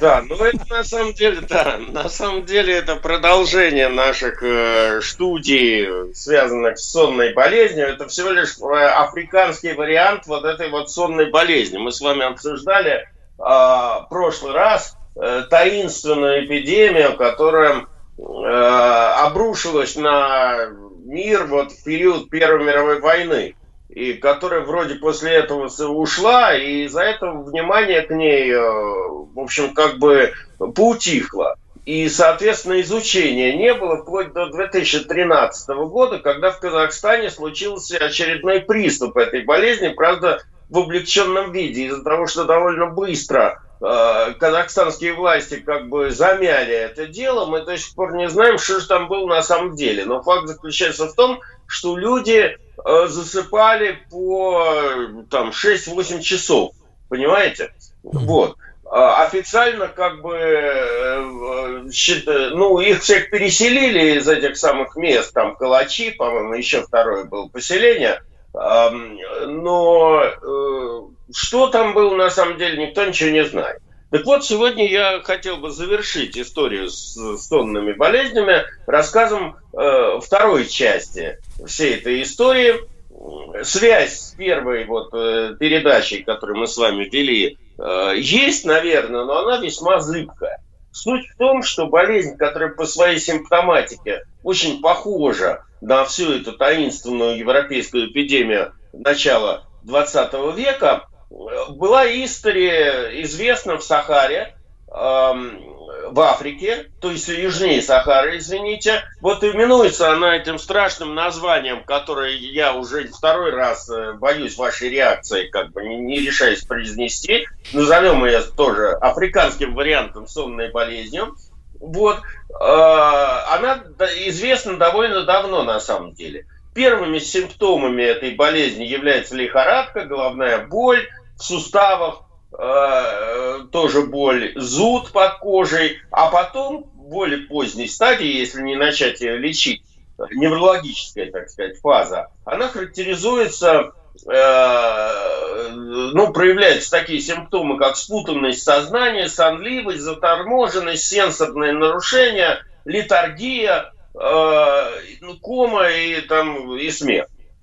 Э, значит, э, история тут такая – Э, в общем, э, когда стали серьезно с 18 века интересоваться э, историей Египта, то и даже вскрылись там первые, были найдены египетские трактаты. Это дело весьма сложное, потому что египтяне писали, как известно, на папирусе, а папирус распад... ну, от... он сохнет и распадается в пыль. Тем не менее, какие-то трактаты были найдены – и в этих медицинских трактатах вот эта вот болезнь уже описана, а это 3000 лет назад. Причем э, египтяне древние впрямую связывали вот эту сонную болезнь африканскую с укусами мухи ЦЦ. Э, сейчас муха ЦЦ распространена в тропической зоне Африки южнее Сахары.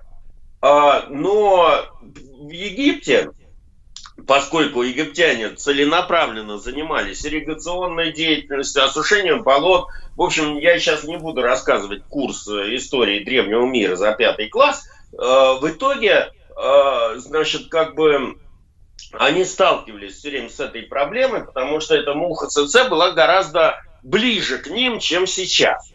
Причем, судя по египетским описаниям, Э, заражение происходило сначала. Мухи кусали коров э, и буйволов и прочую, значит, там живность, которая была в хозяйстве египтян. И животных начинало доливать сон. Э, и эти животные умирали. Причем, значит, зачастую потом от этих животных заражались и люди. А Причем египтяне пытались бороться с этими недугами, с, с, с этим недугом э, разными экзотическими способами. Какими-то мазями из э, там этого самого э, яда, гадюки, еще чего-то там. Пытались вывести более стойкие к заболеваниям породы скота, причем они тогда уже скрещивали одомашненных животных с их дикими сородичами, там, одомашненного буйвола с диким. Вот. А, э, значит, э, ну, непроизвольно боролись они этим, они этого не знали, но в итоге их, в результате их хозяйственной деятельности, спрямление русла Нила, строительство каналов, в общем, это все уничтожало э, естественный ареал этого размножения мухи ЦЦ. И таким образом Э, ее популяция уменьшалась, и непроизвольно, значит, вот эта болезнь как бы свертывалась. Но Дмитрий Алексеевич, Дмитрий Алексеевич, да. а велика ли вот это вот, никогда не наблюдал эту муху? Э, она что ж, как воробей, что ли, размером? Ну, во-первых, есть разные мухи ЦЦ, у них там разные подвиды, но, в принципе, она довольно большая, да. И проблема укусов мухи ЦЦ, она история в Африке была и, значит, до сих пор сохраняется на самом деле, несмотря на то, что э, благодаря вот этим вот кампаниям по уничтожению насекомых с помощью ДДТ, там, начиная с 1920-х годов, э, там довольно много как бы уничтожили вот этих природных ареалов э, эндемических. Но, тем не менее, кое-что осталось. Так вот, э, вместе с египтянами, которые, в общем, как бы напрямую связывали вот эту вот сонную болезнь с укусами мухи ЦЦ, вместе с э, гибелью этой египетской цивилизации, в общем, это знание ушло. Я уж не буду тут рассказывать о разных там вещах, связанных с тем, что э, как там, значит, в 93 году римляне уничтожили кладезь знаний, значит, там, Александрийскую библиотеку, вот как раз они пожгли эти все манускрипты. Вот. Так вот, э, в общем, знание это исчезло. И довольно долго, несмотря на то, что болезнь это продолжала существовать, в общем, как-то, а, особенно в Европе, ник- никого это не трогал. А, Ну, а африканцы выживали как могли. Так вот, новой волне распространения этой болезни способствовал, как вы догадываетесь, трансатлантические пере- пе- пе- и, и трансафриканские перемещения, которые в первую очередь связаны с расцветом работорговли, которая началась в XVI веке. Мы с вами это все дело обсуждали, когда говорили о э, этой ленте Атлантики. Вот. Так вот, э, когда надо было перемещать большое количество рабов из Африки в Южную Америку, то уже сами эти работорговцы и компании этих работорговцев столкнулись с проблемой, что на борту этих кораблей оказалось довольно большое количество заболевших эм, этой сонной болезнью, причем у них там были какие-то внешние признаки перед началом э, болезни, там у них вспухали мышцы на спине, что-то там было такое внешнее. И, но это все, в отличие от, эм, скажем, там, э, того времени, которое было, которое прошло до того, это грозило работорговцам большим материальным ущербом. И э, это привело, ну, во-первых, это довольно любопытное следствие имело. Во-первых, привело к появлению медиков на кораблях, э, которые везли рабов. Отнюдь не потому, что они, значит, стремились, так сказать, э, ну, из филантропических соображений, а в большей степени из-за финансов. Вот. А, ну и, э, в общем, стали интересоваться европейские эскулапы, что это за болезнь так? Когда, понимаете, грузят на борт здоровых рабов, а прибывает на Кубу или куда-нибудь в Южную Америку, э, значит, уже полусонные люди, с которыми ничего сделать нельзя. Вот.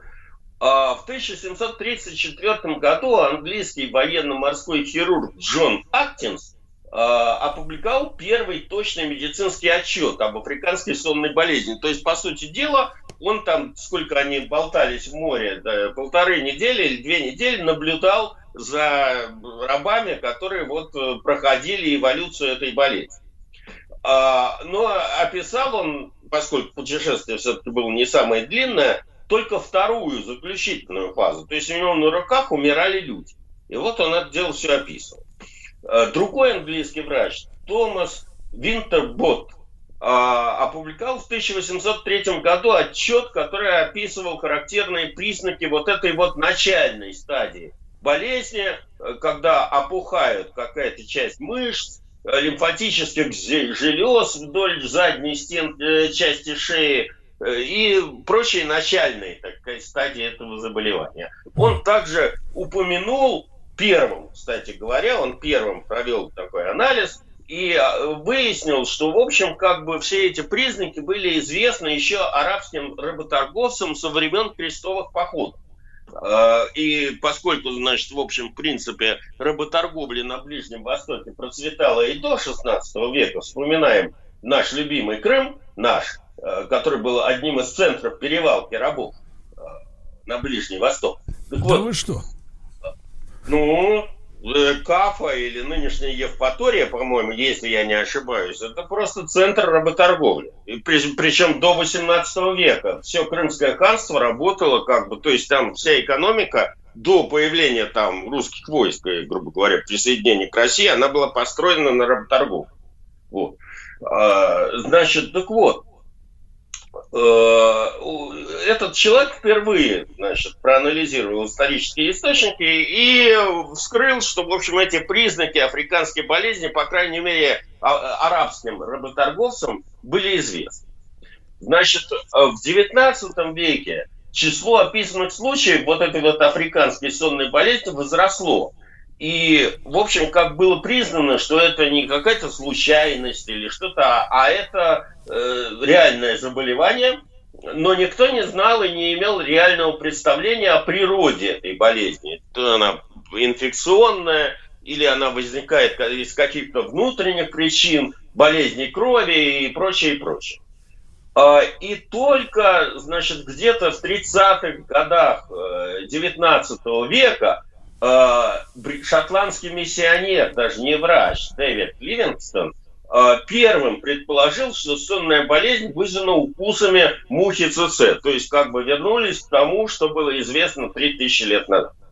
Значит, э, в 1852 году он сообщил уже в более научном виде, а не в качестве догадок, о возникновении заболевания в долинах Лимпопо и Замбези на берегах э, Таньгаики, э, значит, э, болезнь вот эта сонная, причем не у людей, а у животных. И он констатировал обилие по, по берегам вот этих вот рек и озер э, мух ЦЦ. Э, Значит, и по сути дела весь приведенный туда на пастбище скот, который перегонялся там в определенный сезон, Весь э, был конце- рассадником заразы, совершенно верно.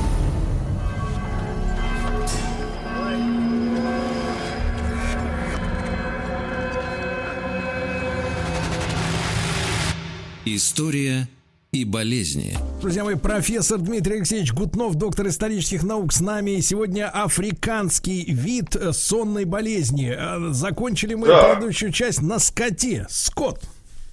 Да, но потом настала очередь людей. Вот после этих всех открытий шотландский патолог и микробиолог Дэвид Брюс э, идентифицировал возбудителя африканского три- трипаносомоза у животных. Им оказались одноклеточные паразиты, трипаносомы, и в честь первооткрывателя трипаносом, э, вызывающего эту болезнь, эта болезнь получила на- название трипаносома Брюс, а, и, э, но это он открыл э, трипаносомы в крови вот зараженных животных. А впервые в крови человека э, те же самые па- патогены были обнаружены Робертом Майклом Фордом только в 1901 году. Значит, э, э, ну, э, правда, после этого, э, значит, э, как бы стали находить большое количество разных трипаносом, видов этих трипаносом, которые, в общем, к человеку имеют мало отношения, то есть они не заражают человека, а заражают скот. И э, чуть позже только э, был выявлен второй вид трипаносом, который получил название трипаносома родезия, э, который, видимо, он там в Родезии был обнаружен, вот, который тоже опасен для людей. Этот вид паразита был обнаружен, был как бы идентифицирован англичаном Джоном Уильямом, Уильямом Стивенсоном. Вот. А, значит, э, э, по идее, как бы тайна этой болезни вроде как должна была бы, ну, была открыта, и опасность ее должна была снижаться, но не тут-то было. Дело в том, что в связи с, э, со строительством железных дорог в Африке, перемещение большого количества людей, все это стерло довольно сильно границы африканских экосистем, значит, э, вот это вот э, вырубка лесов, там, значит, перемещение большого количества товаров, э, ну и все это привело к э, эпидемии сонной болезни. Вот первая из этих эпидемий началась в 1896 году, аж продолжалась до 1906 года. Так, товарищи, товарищи профессора теряем. Нынешних Уганды и Конго. Опять потеряли профессор. Да Меня что ж слышно? это будет? Да, профессор, профессор, какие-то злые духи атакуют. Алло. Продол- продолжайте Да. про Конго. Да. Так вот, а, эта эпидемия была крайне разрушительна по своим масштабам, по разным оценкам, там погибло от 300 до 50, до 500 тысяч людей. А, катастрофические последствия этой эпидемии, значит, естественно, взволновали колониальные администрации, и, соответственно, э, были выделены необходимые деньги для разработки вообще какого-то плана лечения против этого. Но первым делом э, французы, чьи колонии атаковала эта болезнь в первую очередь, э, в общем, как бы додумались до идеи создания препарата на основе соли натрия мышьяковой кислоты. И доказали, что это показывает какую-то эффективность лечения. А, значит, э, э, затем вот этот вот препарат как бы немного усовершенствовался. Появился препарат Этаксил, который оказывает положительный эффект на зараженных лабораторных животных, а потом и на людей. Значит, э, и он относительно не тактичен. Э, но более или менее, так сказать, вот э, препарат, который до сих пор где-то еще используется, и, в общем, как бы на основе его делаются новые препараты, был э, изобретен только немцем Эрлихом Вильямом, Вильгельмом Ролем в 1916 году. Значит, э, получил название сурамин, и, в общем, он стал основой всех э, современных, можно сказать, э, препаратов против африканской сонной болезни. Э, это одна сторона дела. А другая сторона дела заключается в том, что Эм, в 30-е годы 20 века значительный эффект на темпы распространения африканского вот этой сонной болезни оказали целенаправленные кампании по уничтожению популяции мух ЦЦ. Первым с такой идеей выступил, опять же, французский военный хирург Эжен Жамот э, в 1926 году. Причем довольно долго французское начальство в Париже ему поставило палкой в колеса, но ему все же было разрешено создать специальную службу э, в африканских колониях э, французских, которая э, в общем, была нацелена на уничтожение вот этих вот как бы мест этого откладки яиц мук ЦЦ. И в конце концов его деятельность э, показала эффективность. В течение 11 лет, пока он там уничтожал эти кладки яиц, э, распространенность сонной болезни снизилась, а потом после изобретения э, ДДТ понизилась еще больше. Впоследствии другие колониальные державы тоже последовали его примеру и тоже создали в своих колониальных администрациях подобные же отделы. Дмитрий Алексеевич, Но... а как мы с да. вами знаем, ведь колониальная эпоха, ну, официально закончилась, закончилась в 60-е годы. Верно. Да. И что же Совершенно бедные, верно. так сказать, африканцы, так сказать, они как вот без колонизаторов живут?